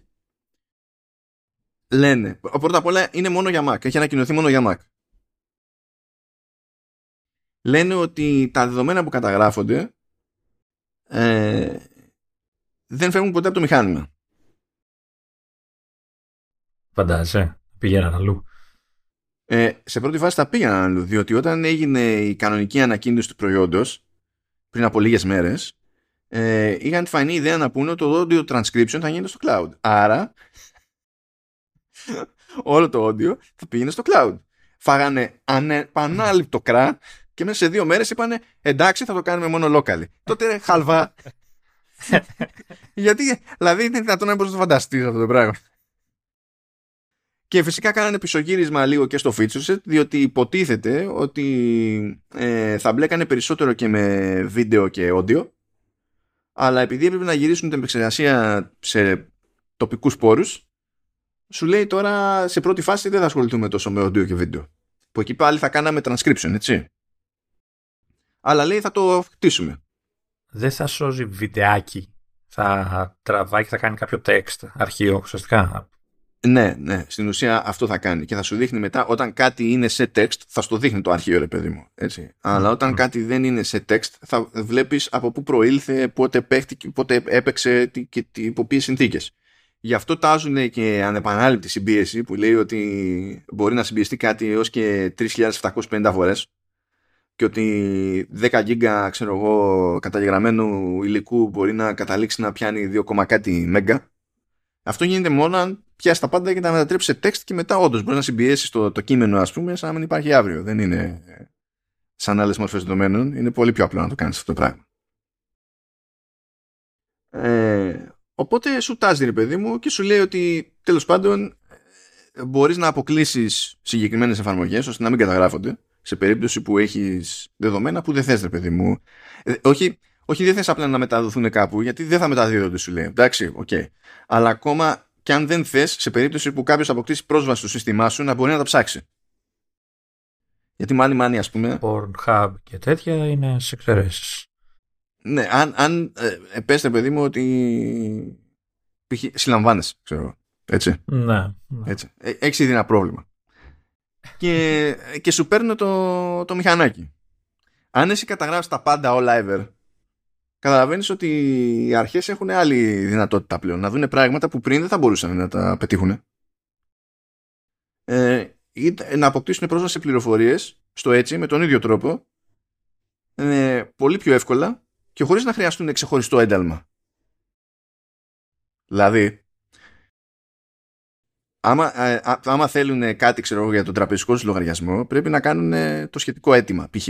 Αν όμως εσύ έχεις όλες αυτές τις πληροφορίες φορά παρτίδα στο μηχάνημα και είναι όλα searchable και έχουν, πάρει, ε, έχουν κάνει αίτημα και έχουν πάρει το OK για να ψάξουν το μηχάνημα, τότε δεν χρειάζεται το επόμενο γιατί είναι όλα μέσα στη μάπα τους. Δηλαδή, δεν το λέω σε περίπτωση είσαι μέγας εγκληματίας, σε συλλάβανε και τώρα τι θες να πεις ότι ανησυχείς για το αν θα βρουν, ξέρω εγώ, αυτό και τέτοια. Πε, παίζει ρόλο στο. Ε, πόσο εύκολα μπορούν να έχουν πρόσβαση σε πράγματα που δεν έχει κα... δεν έχουν κανένα λόγο να έχουν πρόσβαση εξ αρχής έτσι κι αλλιώς, ας πούμε. Ή που υπό άλλες συνθήκες έχουν έξτρα προστασία και υποτίθεται ότι απαιτούν άλλη νομική διαδικασία για... και για κάποιο λόγο υπάρχει αυτή η ξέχωρη νομική διαδικασία. Ε, όση ώρα μιλάς, εγώ προσπαθώ να σκεφτώ, ξέρεις, λέ, ε, καλές χρήσεις της εφαρμογής, γιατί σίγουρα υπάρχει χρησιμότητα. Ε, εντάξει, είναι πολύ τρομακτικό και creepy όλο το, το σκηνικό, αλλά έχω την εντύπωση ότι υπάρχουν ε, περιπτώσεις χρήσης που θα μπορούσε να φανεί ε, χρήσιμο το, το rewind. Ε, θεωρητικά ναι, γιατί θα μπορείς να κάνεις track και εσύ ο ίδιος πληροφορίες που υπό άλλες συνθήκες θα ξέχναγες πού και τι και πώς. Δηλαδή δεν είναι ότι δεν υπάρχει καμία χρησιμότητα, αλλά το ζήτημα είναι τι πόρτες ανοίγει ένα τέτοιο σύστημα. Και πρέπει να το έχουν σκεφτεί πάρα πολύ καλά. Και όταν ξεκινάνε, ε, ό, όταν ξεκινάνε και δεν τους έχει περάσει στο μυαλό ότι το να στέλνουν όλο τον ήχο στο cloud για transcription μπορεί να είναι πρόβλημα. Εντάξει, προφανώς το κάνουν γιατί άλλοι πόροι να στο cloud, έτσι, άλλα συστήματα πιο γρήγορα θα γίνουν. Ναι, ναι, ναι, ναι, ναι, ναι. Αλλά όταν το κάνεις αυτό το πράγμα και δεν σου κόβει ότι μάλλον θα φας κρά ε... για τους προφανείς λόγους. Δεν, δε, δε, δηλαδή δεν μου δίνεις πάτημα να σε εμπιστευτώ. Όταν μου λες ότι βασίζεσαι σε ξένα λεφτά και πηγαίνεις πακέτο με το κόνσεπτ ότι ε, ε, η εφαρμογή και η βασική υπηρεσία θα είναι για πάντα τσάμπα, αλλά κάποια features από ένα σημείο και μετά κάπως κάποια στιγμή θα τα έχουμε με συνδρομή, αλλά δεν ξέρουμε ποια θα είναι. Δεν έχουμε ιδέα, δεν έχουμε σκεφτεί ακόμα. Ε... Ε, ναι. Ε, εγώ σκέφτομαι τώρα, καταρχάς λένε ότι αποδικεύονται τοπικά τα, τα δεδομένα, έτσι. Ε, δεν μιλάνε για κάποια κρυπτογράφηση ή εννοείται αυτό. Κάποια ε, κρυπτογράφηση. Ε, ναι ρε παιδί μου, ότι ξέρεις, ακόμα και να backup στο μηχάνημα ότι θα υπάρχει μια δικλίδα ασφαλείας ότι είναι κλειδωμένα και κρυπτογραφημένα και ότι χρειάζεται κάτι για να, για να ανοίξουν τα όποια αρχεία. Ναι, δεν είμαι λίγο σίγουρος εδώ πέρα. Μπορεί απλά να βασίζονται στο πόσο κλειδωμένο είναι ένα σύστημα εξ αρχής και από εκεί και πέρα up to you, ξέρω εγώ. Το... Το, το, το άλλο που δεν ξέρω, αυτή η εφαρμογή, εντάξει, προφανώς για να κάνει το, το full, τη, τη full καταγραφή θα πρέπει να τρέχει, ξέρεις, με το ξεκίνημα του συστήματος να είναι ανοιχτή και να καταγράφει αυτόματα ό,τι είναι να καταγράψει.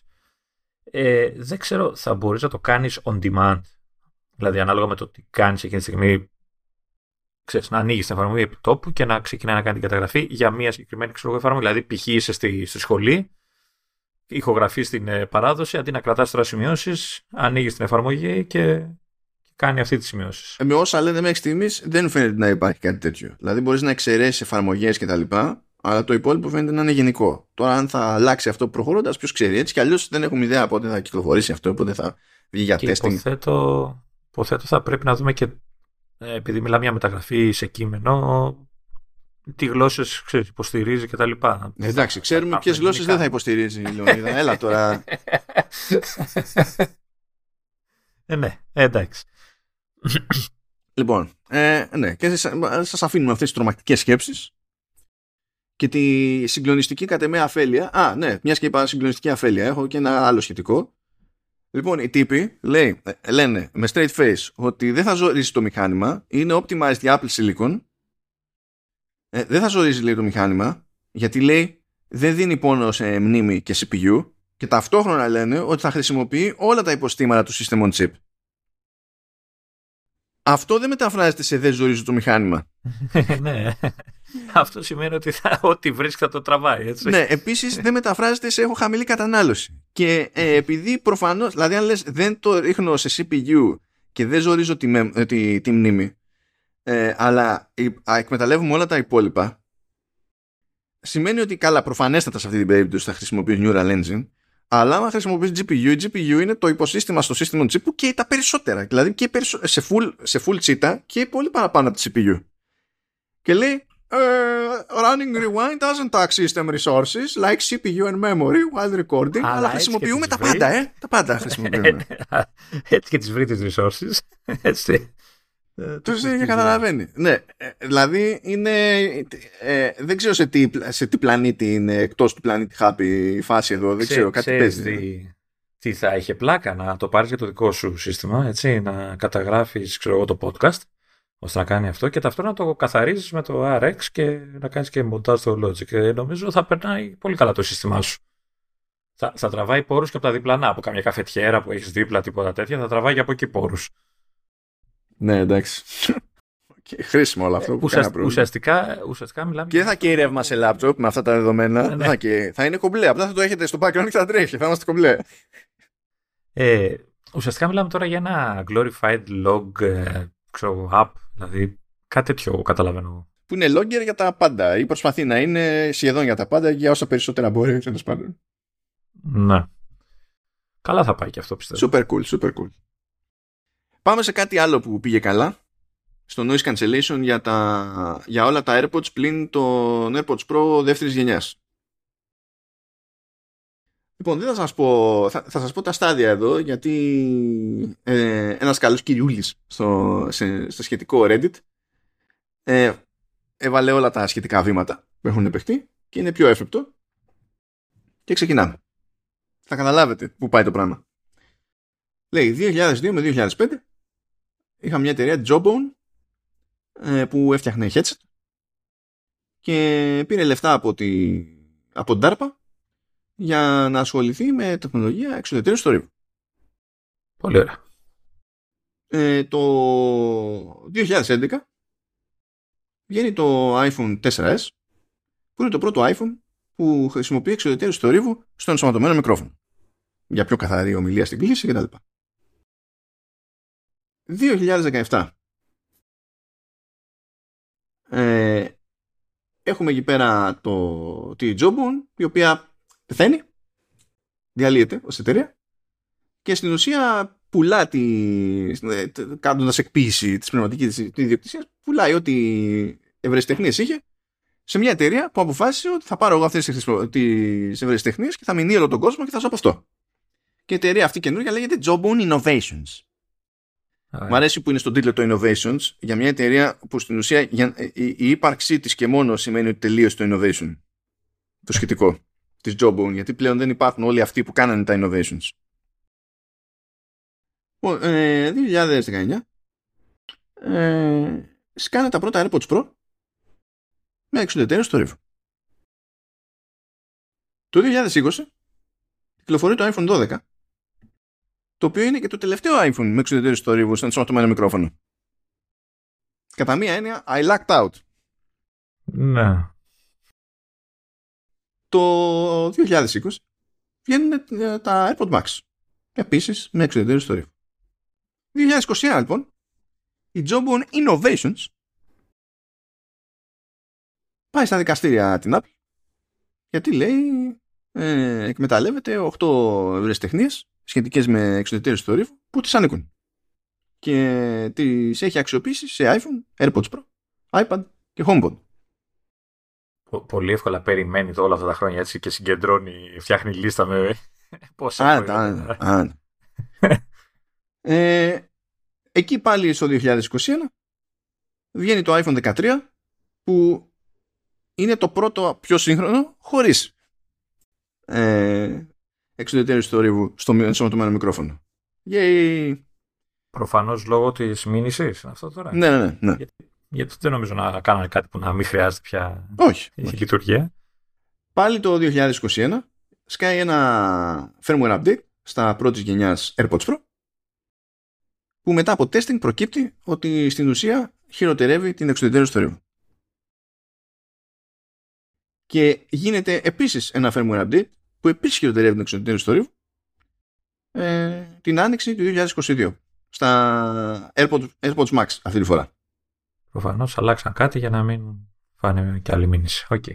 Ναι, επίσης είναι επιβεβαιωμένο. Και μπορώ να το πω κι εγώ. Δηλαδή το, το έχω πετύχει στη, στην πράξη. Ε, δηλαδή στο δρόμο και τέτοια που κινούμε κόβει λιγότερο από τι έκοβε. Από φασαρία δηλαδή και σε χώρους που γνωρίζω τι έκοβε πριν. Ε, και το μέσα στο δύο χιλιάδες είκοσι δύο βγήκανε τα AirPods Pro δύο που πλέον έχουν άλλο hardware και άλλο αλγόριθμο για την εξουδετέρωση του θορύβου που δεν βασίζεται σε, στις ευρεσιτεχνίες που υποτίθεται ότι είναι αντικείμενο συζήτησης και αντιπαράθεσης και λειτουργεί το πράγμα, αλλά δεν έχει τελεσυνδικήσει ακόμα η, η υπόθεση στα, στα δικαστήρια. Έχουμε ακόμη μέλλον. Που σημαίνει ότι η εταιρεία η, η Jobboon Innovation περιμένει την Apple να την πληρώσει, να την αγοράσει, δεν ξέρω τι, έτσι, για να της δώσει το ok και να ξαναμπούν όλα εκεί που ήταν. Κάτι τέτοιο εγώ βλέπω να γίνεται. Ε, καλά, δεν νομίζω να κάνει τέτοιο πράγμα. Μπορεί, αν, αν προκύπτει ότι όντως με αυτά που έκανε η Apple, ότι χρησιμοποίησε τέτοιες ευρεσιτεχνίες, θα πει: ωραία, κάνουμε έναν εξοδικαστικό συμβιβασμό, πάρε τόσα λεφτά. Ή αν το έχει πάρει πατριωτικά η Apple, απλά θα το τσιτώσει μέχρι κάποιος να τη χρεώσει ότι πρέπει να πληρώσει αποζημίωση. Αλλά στο μεσοδιάστημα, απλά θα έχει καταλήξει με workarounds. Δηλαδή, τώρα στα δεύτερης γενιάς AirPods Pro πρέπει να έχουν πλέον workaround. Ήδη. Και μετά θα επανέλθουν και στα τηλέφωνα, ξέρω και τέτοια και όπου αλλού είναι. Γιατί άμα κάνανε τη δουλειά για το ένα, ε, θα το κάνουν και για τα υπόλοιπα. Το, το θέμα είναι στα τηλέφωνα. Ε, γίνεται, αν δηλαδή μπορέσει να ξαναφέρει το, την τεχνολογία να, να γίνει μέσω firmware update, μέσω update τέλος πάντων, ή θα πρέπει να αλλάξει και το hardware. Δηλαδή θα πάμε σε επόμενο μοντέλο για να ξαναδούμε μικρόφωνα. Με... Δεν ξέρω γιατί δεν έχω ιδέα ποιες είναι οι ευρεσιτεχνίες στις οποίες βασίζεται και ποιες είναι αμφισβητούμενες. Δεν έχω ιδέα, δεν ξέρουμε. Όπως δεν ξέραμε ακριβώς και ότι αυτός είναι ο λόγος για την όλη υπόθεση, διότι όσο τρέχουν οι νομικές διαδικασίες, υποτίθεται ότι δεν επιτρέπεται και οι εταιρείες να, να το βγάζουν προς τα έξω. Οπότε δεν μπορείς να παραπονηθείς ακριβώς επειδή η Apple σου έριξε την απόδοση της μείωσης θορύβου ε, και δεν σου είπε τίποτα. Γιατί δεν στο κράτησε κρυφό από γούστο. Υπάρχει αυτό το θεματάκι. Και τώρα μην φανταστείτε, δεν είναι ότι αχρηστέθηκε η εξουδετερώση θορύβου. Θα το είχα νιώσει στο, στο πετσί μου την τελευταία φορά που πήγα Γερμανία, θα είχα, θα είχα φλιπάρει στην, στην πτήση, έτσι. Αλλά κόβει λιγότερο, κόβει λιγότερο. Ξεκάθαρα, δηλαδή κόβει λιγότερο. Μου κάνει εντύπωση ότι δεν υπάρχει άλλη εταιρεία που να, να ασχολείται με αυτά τα πράγματα. Να, δηλαδή να, να πάει σε άλλη εταιρεία η, η Apple, ώστε να μην χάσει την ποιότητα. Ενώ να χρησιμοποιήσει τεχνολογίες κάποιες άλλες εταιρείες που κάνουν τέτοια πράγματα, ώστε να μην χάσει την ποιότητα που. Αυτό που λες που μειώθηκε τώρα. Μα δεν είναι. Μα και εδώ σχετικό είναι. Δεν είναι ότι. Δεν είναι και καλά ότι η Apple πήγε και χρησιμοποίησε συγκεκριμένα τις ευρεσιτεχνίες. Μπορεί να έκανε κάτι η Apple σαν εφαρμογή τέλος πάντων του όλου concept. Και σύμφωνα με. Ακόμα και με γενικότητες. Δεν χρειάζεται να είναι super duper συγκεκριμένες οι πατέντες αυτές. Ακόμα και με γενικότητες να ισχυριστεί κάποιος άλλος ότι ε, στην ουσία χρησιμοποίησε αυτό που περιγράφω εγώ εδώ. Να, κατάλαβα. Άλλες φορές μπορεί να είναι συγκεκριμένα έτσι και να προκύπτει ότι. Αλλά δεν μπορεί, άμα δεν τα δεις, δεν τα ξέρεις. Βέβαια, αυτό βάζει και σε λίγο άλλο πλαίσιο. Αυτόν τον ισχυρισμό το έχουμε έως και διπλάσια εξουδετερώση θορύβου. Διότι αυτό το δύο επί δεν είναι δύο επί με βάση την αρχική. Είναι δύο επί με βάση τη ρηγμένη. Που πάλι είναι καλύτερη από την αρχική, αλλά, όπως έχει προκύψει, αλλά τέλος πάντων, ναι, είναι λίγο αλλιώς η ισχυρισμοί αυτή. Οκ. Okay. Και now you know. Και μπορούμε να κινηθούμε τώρα στα updates. άι Ο Ες δεκαέξι δύο, iPadOS δεκαέξι δύο, macOS Ventura δεκατρία ένα και τα συναφή, για να δείτε τι είναι στα σκαριά θεωρητικά, άσχετα με το αν θα τα προλάβουν για αυτές τις εκδόσεις ή όχι. Και να ξέρετε ότι δεν έχω προλάβει να τσεκάρω καθόλου, φταίει ο Λεωνίδας. Γιατί εγώ? Case in point. Ήρθε εφαρμογή Freeform. Έτσι, που την είχαν εντάξει, που υποτίθεται ότι είναι ένας καμβάς στον οποίο μπορούν να συμμετέχουν όλοι παράλληλα, να πετάνε εικόνες, να πετάνε αρχεία, να γράφουν με pencil ε, από, από iPad, ε, αυτό να λειτουργεί με, το, με τα collaboration tools μέσω iMessage ε, ή με, καθώς τρέχει FaceTime κτλ. Είναι ένας καμβάς και κάνουμε δουλειά επί τόπου εκείνη την ώρα σε πραγματικό χρόνο. Ναι. Α, δεν ήξερα ότι είναι και στο iPhone. Νομίζω ότι είναι μόνο σε iPad και Mac αυτό το πράγμα. Όχι, είναι παντού, είναι παντού. Και ένας καμβάς που ξεκινάει, ρε παιδί μου, και έχει ένα μέγεθος που είναι σχετικά, είναι, είναι αρκετά zoomed in. Δεν είναι άπειρος ο καμβάς, ε, αλλά είναι πολύ μεγάλος, ρε παιδί μου. Και άμα τον δεις από κοντά, έχει, ξέρεις, τελίτσες, είναι σαν να είναι περίπου μιλιμετρέ η φάση. Ώστε αν κάποιος mm. θέλει, ξέρεις, να σχεδιάσει κάτι εκεί πέρα και να έχει ένα μπούσουλα, να το κάνει πιο εύκολο στον εαυτό του. Ναι, και με ποιον να το δοκίμασα αυτό... Λεωνίδα, πού θα το δοκίμαζα ή πού θα σου λέγα τώρα, άνοιξε το τώρα, αφού στο MacBook που δεν έχει Ventura και κάτι. Δεν είναι και στην πέτα. Ναι, αλλά έχω iPad που το παίρνει το. Θα, θα, άμα με, μου το έλεγες, θα είχα προετοιμαστεί. Αλλά επειδή κατεβάζει τα Delta, είπες, θα το βάλω τώρα. Mm. Mm. Και θα κάνω beta update top. Εδώ έχω ένα εξτραδάκι που. Αυτό η αλήθεια είναι δεν φταίει σε αυτή την περίπτωση ο Λεωνίδας.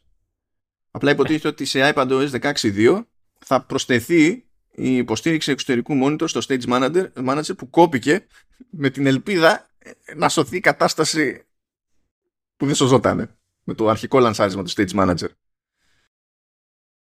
Ε, και να θυμίσουμε ότι η εξωτερική ε, οθόνη με Stage Manager λειτουργεί μόνο σε iPad Pro με εμ ένα και εμ δύο. Τα iPad Pro με Α δώδεκα έξι και Α δώδεκα set δεν μπορούν να χρησιμοποιήσουν Stage Manager με εξωτερική οθόνη. Ε, κάτι, κάτι είχαν πει ότι θα άλλαζε. Δε, δεν είχαν πει ότι θα πάνε λίγο πιο πίσω. Θα πάρουν και τα δώδεκα set ή άλλη λειτουργία, θυμάμαι. Όχι, το Stage Manager πήγε πίσω. Α, όχι το, το, το, ναι, όχι ναι, το Stage Manager ναι. Σε εξωτερική οθόνη. Γιατί στην αρχή είχαν πει ότι εμείς θέλουμε στην ουσία να έχουμε το όλο με υποστήριξη εξωτερικής οθόνης default. Και είχαν περιοριστεί σε εμ ένα και εμ δύο.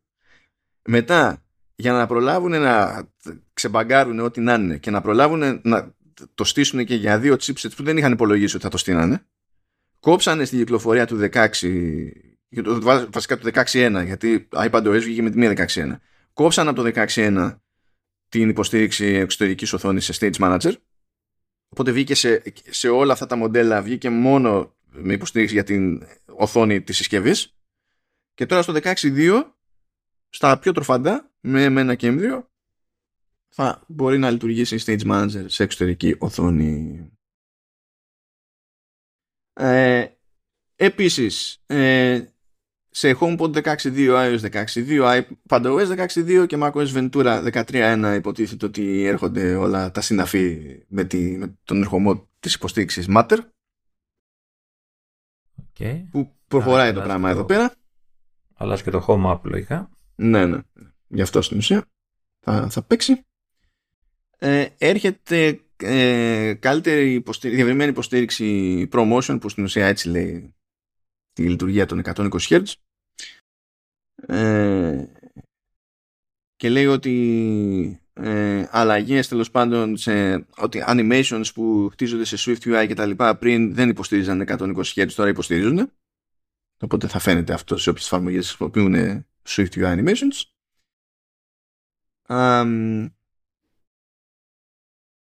τώρα φαίνεται, λέει, να γίνεται μια προσπάθεια να, να μαζευτούν δεδομένα για, τα, τα, για, τις, για την άστοχη κλίση της άμεσης δράσης που λέγαμε σε ατυχήματα και τα λοιπά, που ήταν οι άλλοι σε roller coaster και νομίζαν ότι έπαιζε τρακάρισμα και τα λοιπά. Φαίνεται να αρχίσει να, να, αρχίσει να ε, μαζεύει δεδομένα και να έχει και τρόπο να το αναφέρει ο χρήστης. Μπορεί να πάει να το δηλώσει πλέον μέσα από το Α, σύστημα. Bug report δηλαδή, ουσιαστικά είναι αυτό. Mm. Ε, έχετε sleep widget για lock screen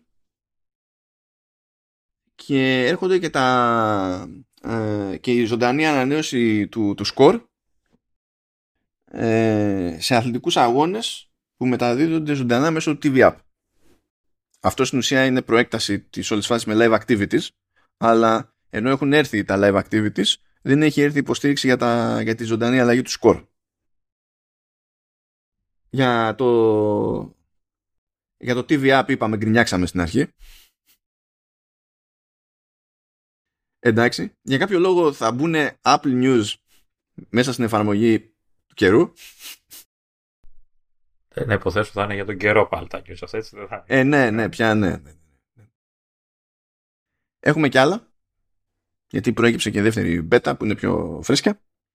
Ε, θα διορθωθεί ένα σκάλωμα που υπήρχε ε, όταν, όταν κάποιος έκανε, τε, άνοιγε την κάμερα με swipe προς τα αριστερά από lock screen, έτρωγε κάποιο σκάλωμα το τηλέφωνο και ύστερα δεν μπορούσε να βγει από την κάμερα με το swipe up.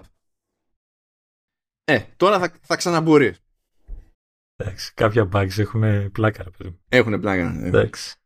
Ε, άλλη χαριτομενιά που δεν την περίμενα είναι ότι τώρα θα προσθεθεί υποστήριξη ε, φάιβ τζι για την Ινδία. φάιβ τζι στην Ινδία.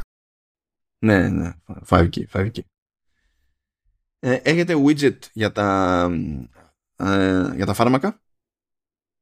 Αυτό παίζανε και από τα πιο χρήσιμα, έτσι. Ναι. Πιστεύω, ναι. Ενώ ίσως το πιο περίεργο και ενδιαφέρον, που δεν είναι σίγουρο ότι θα έρθει σε δεκαέξι δύο, αλλά φαίνεται ότι μπαίνουν τα θεμέλια σε δεκαέξι δύο, είναι ένα, το λεγόμενο Custom Accessibility Mode. Ό,τι βλέπω αλλάζει όλη τη μορφή του, του γιου άι, έτσι, γίνεται ένας χαμός. Ναι, ναι, φαίνεται να του αλλάζει τα φώτα. Ε, δεν υπάρχουν φοβερές πληροφορίες, απλά επειδή βρέθηκαν στον κώδικα διάφορα παραδείγματα με εικόνες, ε, στον κώδικα της Beta, και αυτό έχει να κάνει με iPhone και iPad, έχουμε μερικά παραδείγματα τουλάχιστον. Λέει, ρε παιδί μου, ότι ε, θα μπορεί να κάνει αλλαγές και στο lock screen και στο springboard. Το springboard είναι η οθόνη που βλέπουμε, στην ουσία είναι αυτό που λέμε home screen, το springboard. Και lock screen είναι η οθόνη κλειδώματος. Ε, θα μπορεί κάποιος να τα αλλάξει με, με άλλο γιου άι και θα μπορεί να κάνει συνδείξεις τεράστιες, ξέρω εγώ.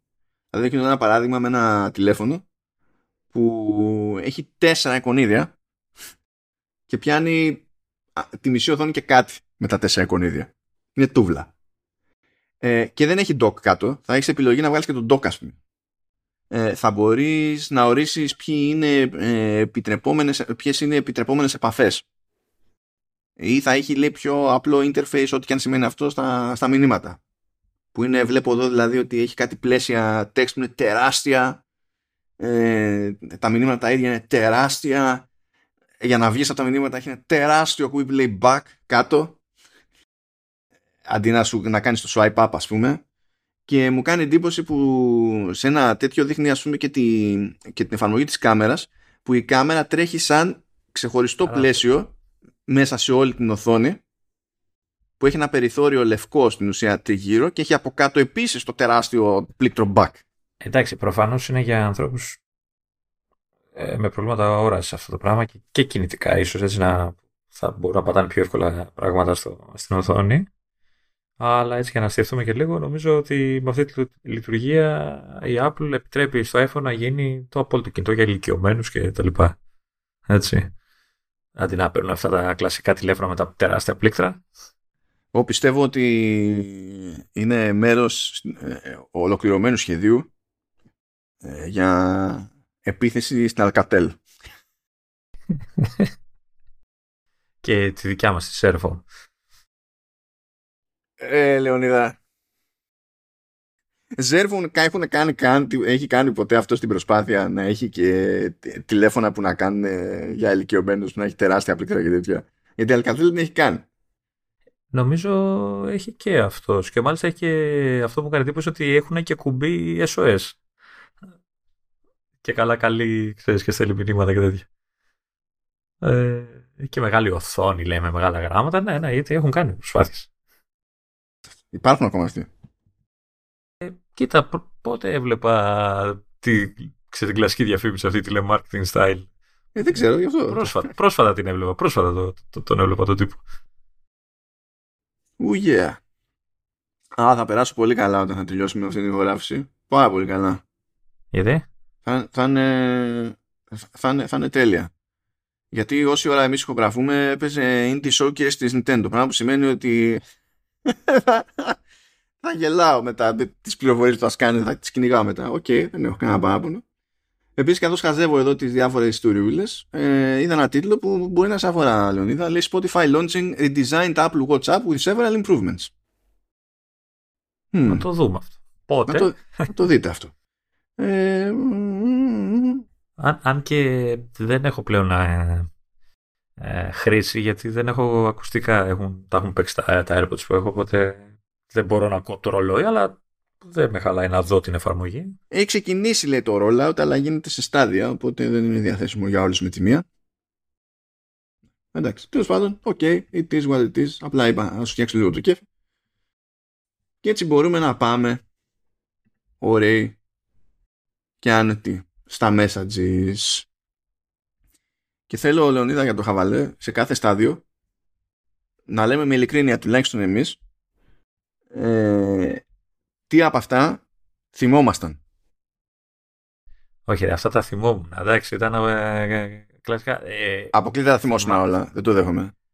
Όλα δεν ξέρω, θα, θα σου πω. Αλλά θυμόμουν το edit, ας πούμε, κλπ. Και το send again. Απλά ε, ναι, μεν θυμάμαι ότι υπάρχουν, αλλά όταν το χρειάζομαι, μου, μου, παίρνα, μου παίρνουν μερικά. Δεν θέλω να θυμηθώ ότι υπάρχουν όντως. Δηλαδή, θυμάμαι εγκυκλοπαιδικά ότι υπάρχουν, αλλά πάνω στη χρήση μπορεί και να μην το σκεφτώ εκείνη τη στιγμή. Ας πούμε, εντάξει. Γι' αυτό ακριβώς κάνουμε και αυτή τη συζήτηση. Διότι ε, είναι έτσι για εμάς και πιστεύω ότι είναι έτσι και για πολλούς άλλους. Το σύντηστε, καθώς οριμάζουν τα λειτουργικά που καταλήγουν με ένα κάρο λειτουργίες που ζήτημα είναι να ανακαλύπτει ποτέ κανένας για να τις θυμάται και μετά. Οπότε για πάμε. Κοίτα, έχω, έχω, η αλήθεια είναι ότι έχω απογοητευτεί λίγο, γιατί ό,τι και να κάνουν τα, το iMessage και όλα αυτά, από ό,τι βλέπω, όλοι θα, θα, ό,τι είναι να στείλουν θα το στείλουν μέσω Viber, μέσω Messenger, α, ακόμα και ξέρεις, ε, μεταξύ χρηστών Apple, το ίδιο πράγμα. Στείλ το στο Viber, έχει καθιερωθεί. Πάνω ναι, που δεν χρειάζεται. Εντάξει. Και κρευρίζομαι.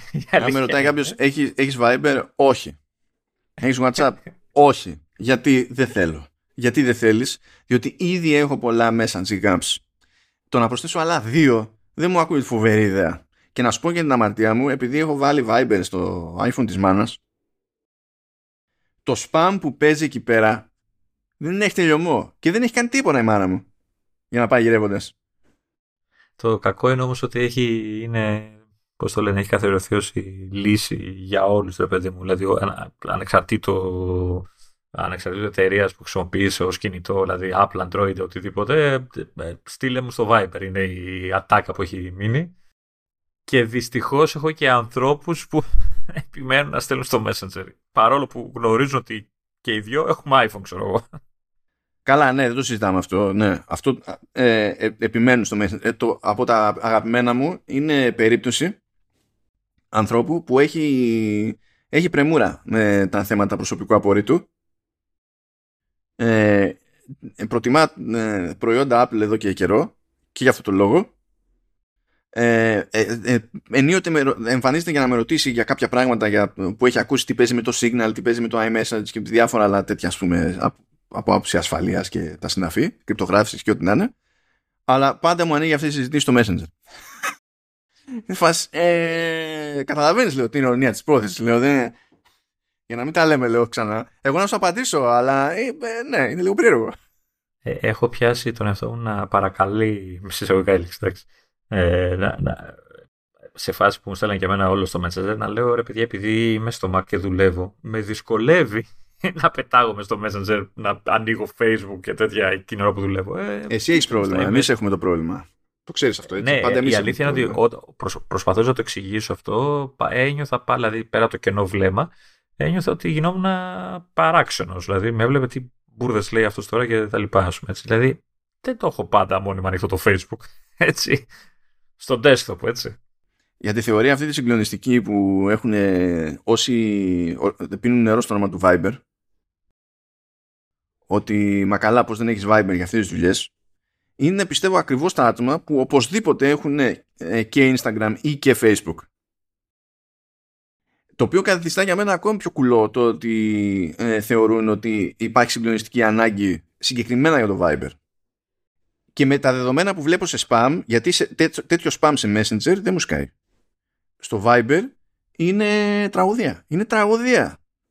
Τουλάχιστον το Viber έχει desktop app και κάπως σώζεται η κατάσταση. Δηλαδή μπορώ να απαντήσω από τη, την ώρα που δουλεύω. Και το Messenger έχει desktop app. Έχει. Ναι, ναι, ναι. Α, ωραία, δεν, το, δεν, δεν, δεν φιλοτιμήθηκα ποτέ να το, να το βάλω. Πάντα άνοιγα. Και, και είναι και καταγίστη. Oh. Δηλαδή κάποιος, προ, κάποιος προσπάθησε όντως, δηλαδή. Αυτό δηλαδή, ναι. Ναι, δεν θα το βάλω το Messenger. Στέλνετε, στέλ, στέλνετε στο iMessage. Είναι το πιο εύκολο για μένα. Ο, εγώ βάλει το Messenger App στο, δηλαδή με βαριά καρδιά προφανώς, αλλά είναι το μόνο... Το, δηλαδή, στην ουσία έχω Messenger πολύ απλά επειδή δεν μπορώ να το αποφύγω. Με τρελαίνει. Αλλά είναι η μία θυσία, δηλαδή μία υποχώρηση που κάνω. Ε, έχω Telegram που το λατρεύω, αλλά το έχω για πολύ συγκεκριμένα άτομα, τέλος. Μες στο μυαλό μου είναι πολύ σφιχτή η χρήση του και δεν με απασχολεί τίποτα άλλο. Και όλα τα υπόλοιπα, messages. Ό,τι και αν σημαίνει αυτό. Δηλαδή, έτσι κι αλλιώς, έχω τόσο γνωστό κόσμο με iPhone κτλ. Που, που δεν είναι καν ζήτημα. Δεν... Εντάξει, είναι, είναι και εύκολο να, να δηλαδή και αν στέλνεις κάπου που δεν ξέρεις αν τι τηλέφωνο έχει, φαίνεται στο iMessage, δηλαδή καταλαβαίνει κατευθείαν το ίδιο το σύστημα αν ο άλλος έχει iPhone, δηλαδή φαίνεται, καμιά φορά κάποιος δεν έχει και του στέλνω, ξέρω, και του πηγαίνει σαν ες εμ ες και μου σκάει, καλά είσαι τρελός, μου έστειλες ναι, ες εμ ες ναι, ναι, ναι. Ε, φιλαράκι, έτσι, έτσι και μου έχει συμβεί και εμένα αυτό.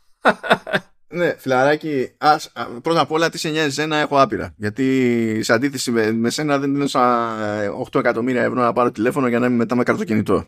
Ε, έχω, έχω συμβόλαιο και να το αλλάξω γιούχο. Οπότε α, άσε μας, άσε μας σε αυτή την ιστορία. Εντάξει, πάντως θέλουμε δεν θέλουμε, το Viber τα λύνει όλα αυτά. Έστω ότι δεν σε απασχολεί. Δηλαδή, αν ο άλλος έχει, δεν σε νοιάζει το τηλέφωνο. Αυτό εντάξει, το, το δέχομαι. Το, το, το λύνει, ρε παιδί μου. Και επειδή ξέρω ότι κυκλοφορεί από χρήστες έξω εκεί, δηλαδή, μην κοιτάς τώρα το, τη μάπα σου και τη δικιά μου. Έστω ότι ξέρουμε ένα κλικ παραπάνω από, τους, από άλλους. Ε, ακόμα και το Viber είναι δύσκολο για πολλούς να το δεχτούν. Οπότε και μόνο που τους ξέρεις, τους βοηθάει να στείλουν μια ρημαδοφωτογραφία όπου είναι να τη στείλουν. Ε, ε ας, ας το θεωρήσουμε ως θετικό.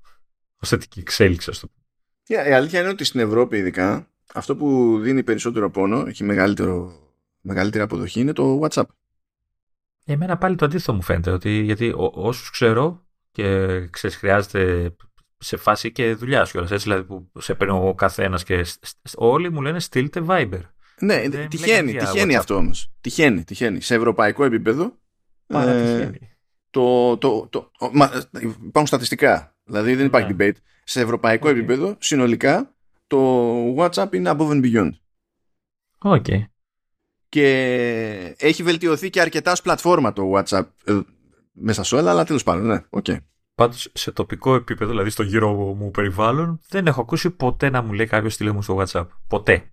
Παρόλα τα στατιστικά που μου λες. Είναι όλη φάση στείλτε μου στο Viber. Ναι, εσύ όμως έχεις το δικό σου κύκλο και εγώ το δικό μου κύκλο και εγώ θα ακούσω περισσότερο να μου λένε ναι, για Viber. Ναι. Αυτό μπορεί να είναι στατιστική ανομαλία στην περίπτωση της Ελλάδας, αλλά μιλώντας σε ευρωπαϊκό επίπεδο, που ευρωπαϊκό επίπεδο δεν εννοώ μόνο Αγγλία, Ισπανία και Γαλλία. Είναι όλο μαζί. Είναι με διαφορά, με διαφορά η πιο προβλεπέ λύση το, το WhatsApp. Και για να, για να σου εξηγήσω, να εξηγήσω λίγο παραπάνω αυτό που είπα πριν για τους χρήστες, ότι υπάρχουν και χρήστες που τους βοηθάει, γιατί είναι δύσκολο αυτό και το έχουν συνηθίσει και γενικά δεν, δεν, δεν την παλεύουν ούτε με αυτό. Ε, είχα τάκα τις προάλλες που έστειλα email με ένα αρχείο σε zip, zip-πιεσμένο, ήταν πιο μεγάλο και το zip και τα λοιπά. Το πήρε ο άλλος ο άνθρωπος πάντων και η κατευθείαν η απάντηση στο email ήταν ε, δεν μου ανοίγει. Προφανώς προσπάθησε να το ανοίξει το κινητό του. Δεν έχει ιδέα από συμπιεσμένα αρχεία. Οκ, okay, δεν ξέρω. Και η αμέσως επόμενη τάκα είναι δεν μου ανοίγει. Στείλτε το μου σε Viber. Ότι και καλά θα αλλάξει κάτι και θα το ανοίξει. Δεν δε θα αλλάξει. Δηλαδή, ναι, δηλαδή δεν έχει ιδέα γιατί σου λέει καν. Δεν έχει ιδέα. Απλά λέει random stuff, ας πούμε. Την πρώτη φορά που μου έγινε αυτό, έλεγα: ξέρετε, το αρχείο είναι συμπιεσμένο. Και ξέρω που έγραφα τη λέξη, λέω τώρα τι πας να περιγράψεις. Δηλαδή, άστο, δεν, δεν θα, δεν θα. Τελείως. Και μ' αρέσουν, μ' αρέσουν οι καλύτεροι μου άνθρωποι, δεν μιλάω τώρα να είναι μεγάλοι, που όντως τώρα δεν αντιλαμβάνονται πράγματα που να συνηθίσουν, ε? Αλλά όταν βλέπω έτσι πιο, πιο νέο άνθρωπο, ε, συνειδητοποιώ ότι κάτι δεν πηγαίνει όπως το έχει συνηθίσει και θεωρεί αυτονόητο ότι ένα είναι το σενάριο, εσύ, ο άλλος έχει κάνει κάτι λάθος, mm. δεν είναι ότι εκείνος δεν έχει ιδέα, στάνταρ είναι κάτι που φταίει ο άλλος, πρέπει ο άλλος να κάνει μανούβρα. Δυστυχώς είναι πάρα πολύ ο κόσμος αυτός. Ναι, το ξέρω. Ε, Μπράβο. Και, και αυτό μείνεται στο Viber. Και, και το κακό είναι ότι είναι κόσμος, ένα μεγάλο μέρος του, που νομίζω ότι γνωρίζει. Γι' αυτό μείνεται στο Viber. Και γι' αυτό θα είμαι εγώ μακριά από το Viber, για να μην συναναστρεφόμαστε. Επειδή άλλος έχει μάθει να χρησιμοποιεί τα social, ας πούμε, κτλ., νομίζω ότι αυτό είναι το, ξέρεις, οι δυνατότητες του κινητού του. Mm. Ανεξαρτήτως του μαρκάζ πάλι, έτσι. Ναι. Δεν είναι, έχει και άλλα πράγματα που μπορείς να κάνεις με το κινητό. Απλά, ξέρεις, όταν, όταν σου στέλνω ένα αρχείο και δεν σου ανοίγει, πάει ότι δεν έχεις κάτσει να οργανώσεις το κινητό σου έτσι ώστε να μπορεί να το ανοίξει. Γιατί οι zip αρχεία ανοίγουν τα κινητά. Δεν ανοίγουν είναι κινητά. Κάτι. Όπως το άλλο που με τρελαίνει, που, που μου στέλνει κάποιος, δηλαδή ε, στέλνω ένα zip ή λέω στείλε μου zip και μου το στέλνει ραρ. Και λέω γιατί το κάνεις αυτό. Μου λέει αφού το, το έχει το WinRAR το σύστημά μου. Γιατί έχει το WinRAR το σύστημά σου. Ε, αυτό έχει, έχει στα Windows. Όχι, δεν έχει στα Windows. WinRAR. WinRAR, WinRAR μπαίνει μόνο έξτρα. Και εδώ και χρόνια τα Windows ε, έχουν κανονική υποστήριξη για zip. Δεν χρειάζεται να βάλεις τίποτα για να ανοίγεις αρχεία zip. Όπως γινόταν παλιότερα. Που έπρεπε να βάλεις WinZip ή WinRAR ή δεν ξέρω εγώ τι. Με τον ένα με τον άλλο τρόπο. Δεν ισχύει αυτό το, το πράγμα. Ε, ε. και γιατί, και γιατί δηλαδή, να κάνω τη μανούβρα να μην το κάνω ραρ. Γιατί το zip ε, το υποστηρίζει και κουτσί Μαρία για να έχει παντού. Ε, άμα μου στείλεις λέω zip θα τα ανοίξεις στο τηλέφωνο με μεγαλύτερη ευκολία από ότι θα ανοίξεις το ραρ. Γίνεται να ανοίξεις το ραρ, αλλά γιατί να μπλέκω με third party επειδή εσύ βαριέσαι. Απλά βαριέσαι γενικά στη ζωή σου.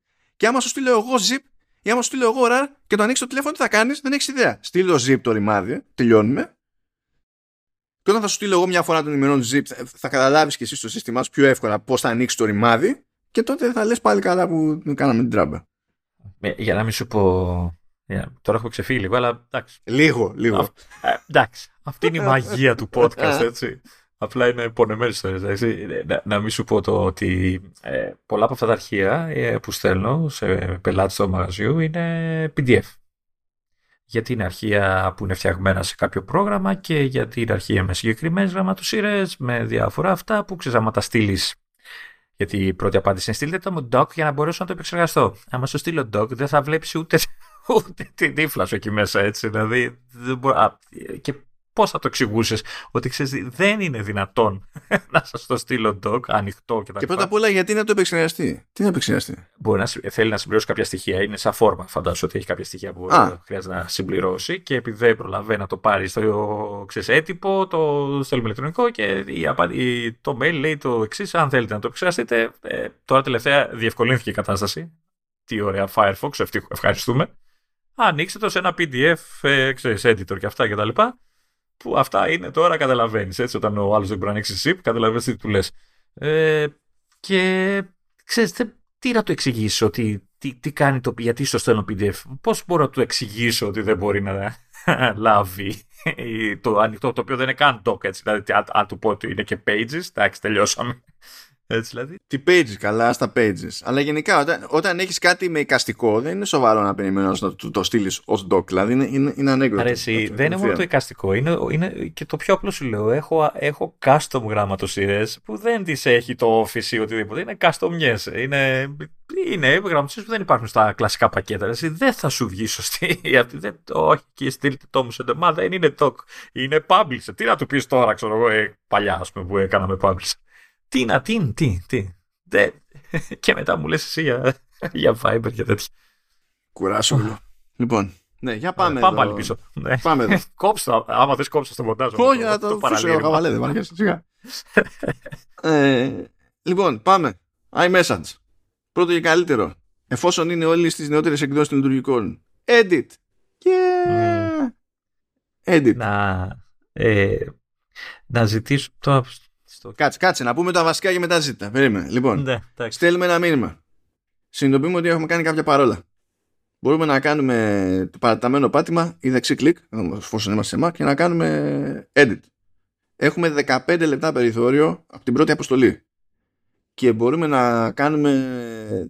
Νομίζω έχει όριο και στα edits. Είναι μέχρι πέντε, κάτι τέτοιο. Και εφόσον γίνει edit, εμ, ο, ο άλλος, ο παραλήπτης, μπορεί να δει το ιστορικό των edits. Δηλαδή έχει πρόσβαση, έχει τρόπο να δει το πρωτότυπο και έχει τρόπο να δει και τι άλλαξε κάθε στάδιο.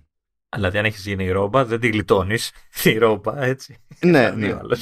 Αυτό το συζητάγαμε, ότι ένας λόγος που γίνεται αυτό είναι για να μην έχεις κάποιο ξυπνητζή να έχει να σου βρει τη μάνα και μετά να κάνει ένα edit. Εγώ δεν σου έβρισα πολύ τη μάνα. Και θα του πεις, ναι, μπράβο, φυλάκα. Ε, και οκ, okay, τέλος πάντων. Ε, όταν, όταν δεν υπάρχει, δεν είναι ο άλλος το τελευταίο software, ξέρω εγώ, είναι σε ό,τι να είναι, ξέρω, κάτι άλλο, πλατφόρμα κτλ. Εκεί δεν εμφανίζεται ένδειξη edited στο πρωτότυπο που έχει παραλάβει. Εκεί του εμφανίζεται η νέα εκδοχή διορθωμένη ως νέο μήνυμα. Δηλαδή δεν είναι ότι θα χαθεί η πληροφορία στη τελική, αλλά είναι λίγο awkward το, το πράγμα. Ναι, εντάξει. Και φυσικά δεν λειτουργεί, αυτό εννοείται δεν λειτουργεί με ες εμ ες, γιατί ες εμ ες σαν σύστημα είναι, τι είναι αυτά του διαβόλου, does not compute. Και μου κάνει εντύπωση γιατί είναι και τόσο σύγχρονο σύστημα. Ναι, μοντέρνο. Είναι, αφού χτες, χτες είναι το, το ε, περάσαμε χτες, χτες, μπράβο. Ίσως επειδή είναι πολύ σύγχρονο να μην έχει προλάβει ακόμα να, να, να τα κάνει αυτά.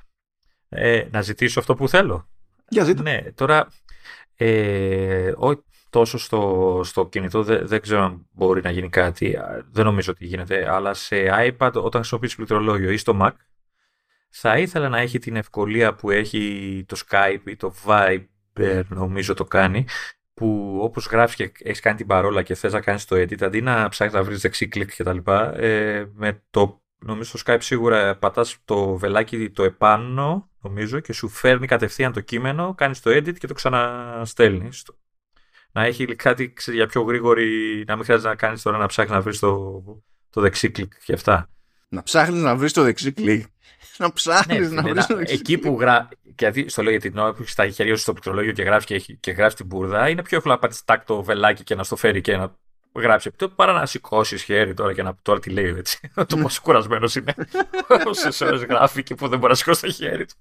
Για να πάει στο ποντίκι, ξέρω εγώ, στο trackpad.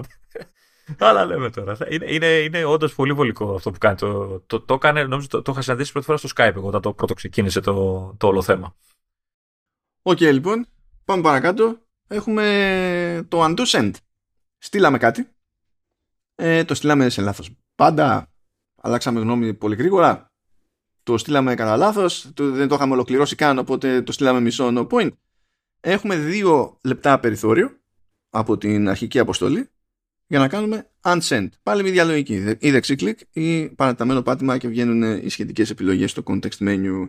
Πάλι για να εξαφανιστεί αυτό από όλες τις μπάντες, πρέπει όλοι να είναι στις εκδόσεις του, του αντίστοιχου ο ες που το υποστηρίζουν αυτό το πράγμα, έτσι. Άμα είναι κάποιος δηλαδή με iOS δεκαέξι και iOS δεκαπέντε, ε, θα το, εγώ που θα το κάνω unsend θα το δω να εξαφανίζεται από τη συνομιλία μου, αλλά ο άλλος θα το δει να μένει εκεί που ήταν. Α, άρα αυτό που θέλω να ρωτήσω εγώ είναι δεν περιμένει το σύστημα δύο λεπτά για να στείλει το μήνυμα, το στέλνει και απλά το κάνει retract ε...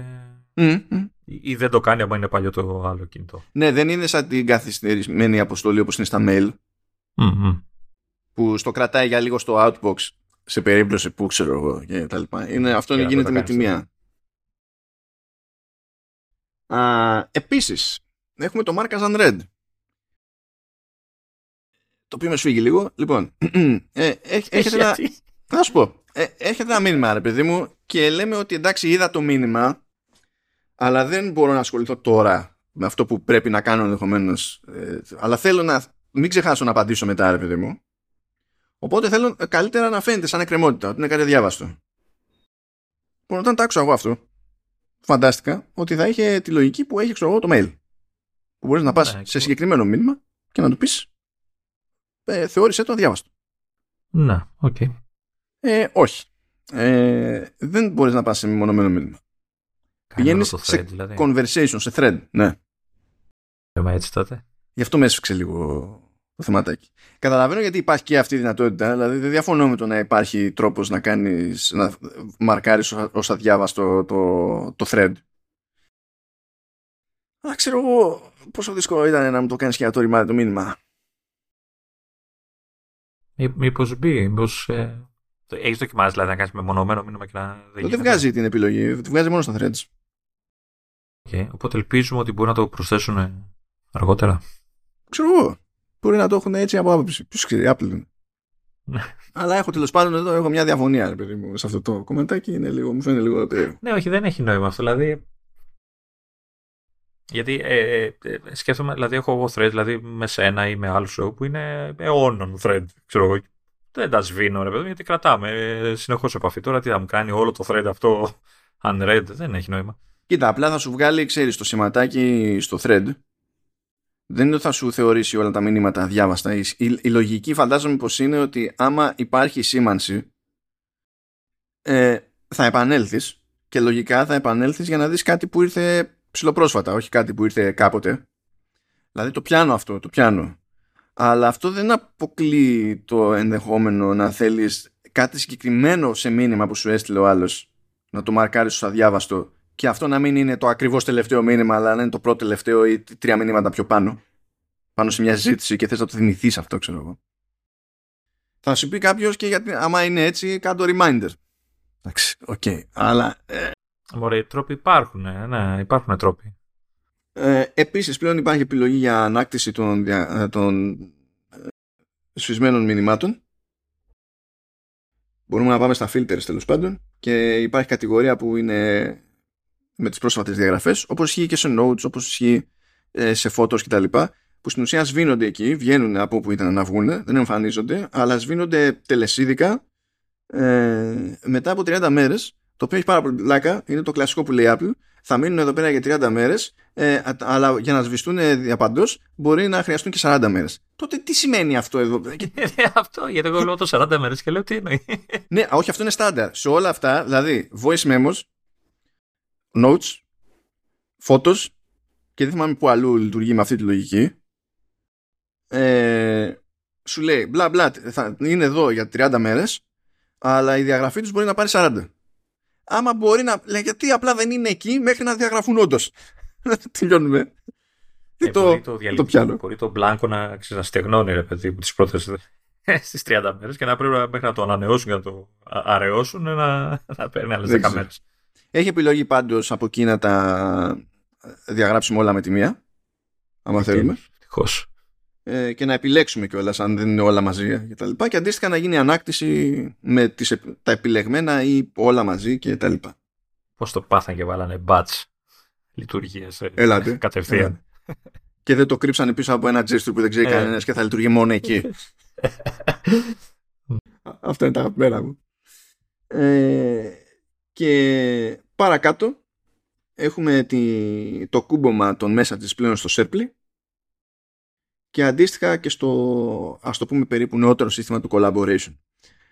Ε, πριν τι γινόταν στο SharePlay, έτσι και είχαμε να δούμε κάποια σειρά, να ακούσουμε μουσική, να δούμε κάποιο αρχείο, ξέρω εγώ, κτλ. Ε, και ήταν να χρησιμοποιήσουμε SharePlay. Υποτίθεται ότι γινόταν μέσω FaceTime μόνο. Είτε audio είτε βίντεο, δεν έχει σημασία. Πήγαινε πακέτο με συνομιλία δηλαδή. Με κλίση, τέλος πάντων. Φωνητική συνομιλία. Ό,τι είναι. Έχω μπερδευτεί με, το, με τη μεταφράση, πώς το λέει ο καθένας και τι είναι, πότε, τι έχω μπερδευτεί. Τέλος πάντων. Okay. Chat, chat και conversation. Εντάξει. Αγα, αγαπημένη όρη, αγαπημένη όρη. Ναι. ε, τώρα όμως, αντί να ξεκινάει κάτι τέτοιο, μπορεί να ξεκινάει ε, στην ουσία message group για το συγκεκριμένο πράγμα που υποτίθεται ότι παρακολουθούμε από κοινού και, και τα λοιπά. Οπότε μπορούμε να βλέπουμε συντονισμένα κάτι στο Apple τι βι, ξέρω εγώ, ή να ακούμε την ίδια μουσική επίσης συγχρονισμένα ή whatever, και να είμαστε μια συζήτηση που τρέχει στην ουσία με κείμενο. Θεωρητικά δεν είναι πιο... ακούγεται πιο γρήγορο, πιο άμεσο, πιο εύκολο από το να ανοίγεις τώρα FaceTime και τέτοια για να γίνει όλο. Εξαρτάται από το τι θες να κάνεις εκείνη την ώρα ή τι κάνεις κέφι. Βασικά για μένα το ζήτημα δεν είναι ποια είναι καλύτερη οδός, γιατί μπορώ να σκεφτώ σενάρια που με βολεύει το ένα ή με βολεύει το άλλο. Mm. Ε, π.χ. π.χ. όταν προσπαθούμε να δούμε με SharePlay ντάμπλιου ντάμπλιου ντι σι Keynote ή κάποιο Apple Keynote και για κάποιο λόγο δεν το υποστηρίζει ποτέ εκείνη την ώρα σε live η, η Apple και ε, εκνευριζόμαστε όλοι μας παρέα. Θα ήταν προτιμότερο φωνητικά εκεί πέρα. Γιατί ξέρω ότι έχω να κρατήσω και σημειώσεις παράλληλα. Οπότε... Μ, τα χέρια μου είναι απασχολημένα ήδη, δηλαδή. Υπάρχει πρόβλημα. Αλλά τέλος πάντων, πιο πολύ για μένα ήταν, το ζήτημα ήταν ότι κακώς υπήρχε η τρύπα και δεν σ' άφηνε πριν, ξέρω εγώ, να επιλέξω σε εναλλακτική τα μηνύματα. Καλά, τρύπα. Ε, ξέρεις, αυτό το, είναι και σύστημα που είναι σχετικά καινούριο, δηλαδή το χτίζουν ακόμα. Οπότε να το θεωρήσεις τρύπα. Δεν φτάσαμε ακόμα, ξέρω, δεν είχαμε φτάσει σε αυτό το σημείο ακόμα. Εντάξει, τώρα, άμα μπορείς να ξεκινήσεις αυτοματοποιημένα group FaceTime call, πόσο πιο δύσκολο είναι να προλάβεις, ε, όχι ε, να βάλεις δηλαδή group messaging. Και καλά να πεις, θέλει, δεν το προλαβαίνανε τελευταία στιγμή, ξέρω εγώ κτλ. Αυτό τώρα είναι κάτι που ε, κατ' εμέ δεν θα έπρεπε να κρέμεται σε Major ο ες version, ας πούμε, για να μπει έξω. Εντάξει, όμως μπορεί να στηρίζεται, ξέρεις, γιατί όλα αυτά που τα, τις λειτουργίες που ανάφερες πιο πάνω, ουσιαστικά υπονοούν ότι υπάρχει κάποιο update, έστω και από πίσω, ρε παιδί μου, στην εφαρμογή που τα υποστηρίζει, μπορεί να έπαιρνε και αυτό η μπάλα, ρε παιδί μου, να έπρεπε να γίνουν πολλές οι αλλαγές για να μπορέσουν να, να, να βάλουν αυτή τη λειτουργία του SharePlay. Ε, έχουμε επίσης και το κούμπομα με το collaboration. Λοιπόν, το collaboration στην ουσία έρχεται και κάθεται ε, πάνω στο σύστημα που προηγουμένως ήταν και καλά το, το file sharing. Σκεφτείτε το έτσι. Πριν μπορούσαμε σε διάφορες μπάντες να πάρουμε ένα αρχείο, ένα note, ένα κάτι και να πούμε ότι θα το κάνουμε share με κάποιον και θα το κάνουμε share με οποιονδήποτε έχει ένα link, απλά θα στείλουμε ένα link, θα το κάνουμε share με συγκεκριμένα άτομα, θα ελέγχουμε τα permissions, κάποιος δηλαδή μπορεί να ε, κάνει αλλαγές στο αρχείο, κάποιος δεν μπορεί να κάνει αλλαγές στο αρχείο. Οπότε τι γίνεται τώρα, όταν πάμε να κάνουμε share κάτι, έχουμε δύο επιλογές στο, στα, στο collaboration. Ε, βασικά, στο, είτε να κάνουμε collaborate κανονικά, είτε send a copy, που τότε απλά είναι σαν να έχουμε πάρει ένα αρχείο, να το στείλαμε με mail, να το στείλαμε με μήνυμα, το παίρνει ο άλλος, το ανοίγει, κάνει τα κουμάντα του, δεν έχει καμία σχέση η διαδικασία η δική του με τη διαδικασία τη δική μας και από εδώ πάνε και οι άλλοι. Και με την ίδια λογική που μπήκε η υποστήριξη στο SharePlay, μπαίνει και εδώ, ρε παιδί μου, ότι μπορούμε να ξεκινήσουμε να δουλεύουμε στο ίδιο αρχείο παράλληλα. Ε, τώρα φαίνεται ότι υποστηρίζεται μέχρι στιγμής σε files, keynote, numbers, pages, notes, reminders και Safari. Ε, να, έρχεται η, η πρόσκληση μέσω messages και ύστερα το thread αυτό να ανανεώνεται όταν γίνονται edits, ώστε να ενημερώνονται και οι άλλοι χωρίς να ανοίξουν το αρχείο. Οπότε όντως έχει ένα νόημα αυτό το group thread, ας πούμε, να είναι για αυτή τη δουλειά. Μην πηγαίνει και μπλέκει με κάποιο άλλο που μπορεί να έχουμε τα ίδια άτομα στην τελική, αλλά να είναι για χαβάλια, να μην είναι για δουλειά. Μην μπλέκουμε τις φάσεις και μετά έρχεται ένα house. Ε, και γίνεται και πιο εύκολα jump, ξέρεις, όταν έχει γίνει κάτι και θες να δεις τη συγκεκριμένη αλλαγή, είναι πιο εύκολο να κάνεις jump από εκεί στο αρχείο και να δεις τη εφαρμογή, να είναι ok. Αυτό είναι καλή φάση γενικά. Ναι, είναι καλή φάση. Ε, θα προσπαθούσα να το χρησιμοποιήσω, αλλά επειδή είσαι με το lab το top, το συγκεκριμένο, δεν μπορώ. Έχω, έχω κι άλλο μηχάνημα. Τώρα εννοείς τώρα που γράφουμε. Όχι το, ε, τώρα που γράφουμε, ναι. Δηλαδή μέσα σε όλο αυτό, ε, επειδή μπλέκει με Safari, δηλαδή μέσα στο μυαλό μου είναι και η φάση με τα Tab Groups. Θα μας βοηθούσαν τα Tab Groups.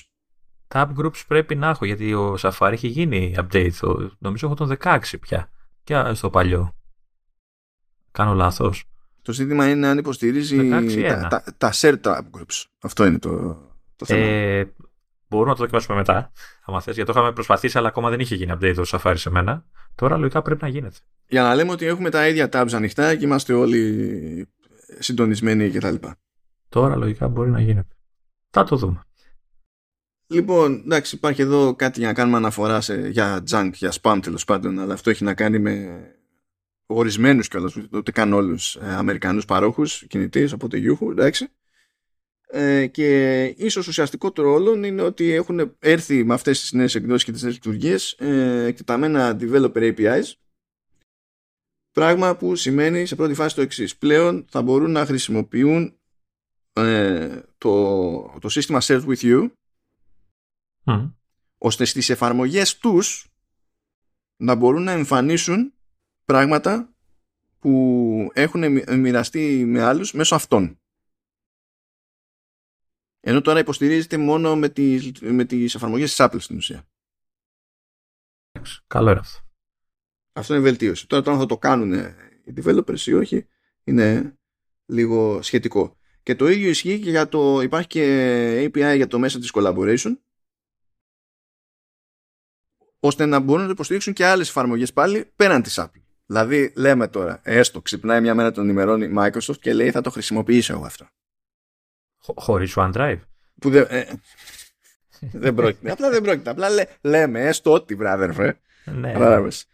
Ότι υπάρχει δυνατότητα να κουμπώσουν σε αυτά τα συστήματα ε, εφαρμογές τρίτων. Και στο Share With You, που και αυτό πήρε καιρό, αλλά και στο μέσα της collaboration, που στην ουσία το collaboration αυτό έσκασε φέτος. Και έχουμε με τη μία έι πι άι. Ενώ το Share With You είχε σκάσει πέρσι και δεν είχαμε πρόχειρο έι πι άι για τους τρίτους. Τώρα έχουμε. Θα δούμε ποιος θα το αξιοποιήσει, αν και πώς. Ε, φοβερό πρώτο σχόλιο κάτω από το άρθρο που έχουμε ανοίχτα. Why the hell is the icon still green?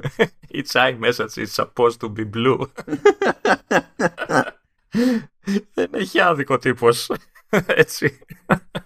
Αυτό το έχει γενικά, θα μου πεις που κολλάει το, το Keynote. Εντάξει. Αλλά αν παρατηρήσετε, οι εφαρμογή, οι εφαρμογές για τηλέφωνο, FaceTime και μηνύματα, επειδή θεωρούνται βασικά εργαλεία επικοινωνίας, φροντίζουν και πατάνε πάνω στο ίδιο πράσινο χρώμα. Ναι, γι' αυτό τα έχεις δίπλα-δίπλα, θες να στείλεις μήνυμα και πατάς το FaceTime, ας πούμε, και κάτι τέτοιο, ή το Numbers, γιατί και το Numbers είναι πράσινο. ε, α, ναι, Numbers, όχι Keynote, λάθος. Και το, το έλεγα κοιτώντας το εικονίδιο του Numbers που έχω στον doc, γιατί έχω ανοιχτό και μέσα στο μυαλό μου ήταν Keynote αυτό, καταλάβες. Αλλά είναι Numbers, είναι Numbers. Αποτυχία κατευθείαν. Άλλο μια αποτυχία είναι ότι όσο μιλάμε μου ήρθαν δεκατρία mail και δυστυχώς μόνο τα δύο ήταν για delete. Απογοητεύτηκα. Δεν είναι σοδιά αυτή, είναι σοβαρή τώρα. Εντάξει.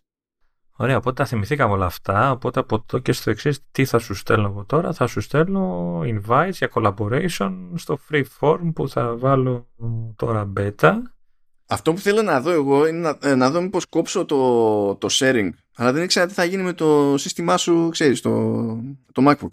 Να κόψω το sharing στο Note, ας πούμε, και να το ξεκινήσω ως, ως collaboration, να δω αν θα έχει κάποια διαφορά.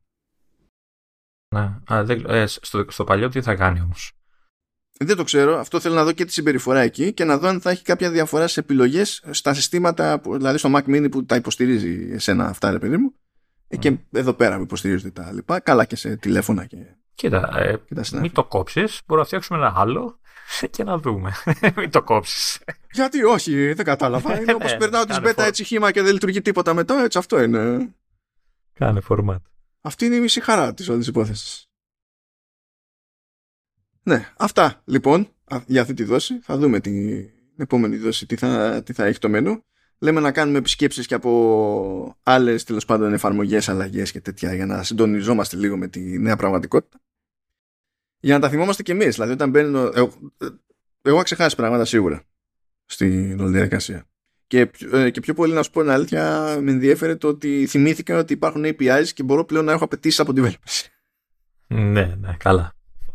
Μην κάνεις όρεξη, έτσι. Έχουμε κλαρόσωπα. Του στυλ, κάντε κάτι. Και αυτό που δεν έχω δοκιμάσει, δηλαδή πρέπει να κάνω μια παραγγελία. Ε, είδα ότι έγινε update γρήγορα-γρήγορα κιόλας στην εφαρμογή Volt για delivery. Και υποστηρίζει live activities. Έχω προσπαθήσει δύο φορές να κάνω παραγγελία επί, ε, επίτηδες για να δω αυτό το πράγμα. Να. Έτσι. Και δύο φορές δεν, δεν τα κατάφερα, γιατί είτε ε, για κάποιο λόγο το, οι τιμές στο ίδιο κατάστημα ε, μεταξύ Volt και eFood ήταν πιο ακριβές. Δεν ξέρω, χωρίς να υπάρχει έξτρα χρέωση που λένε για τη μεταφορά, για το delivery κτλ.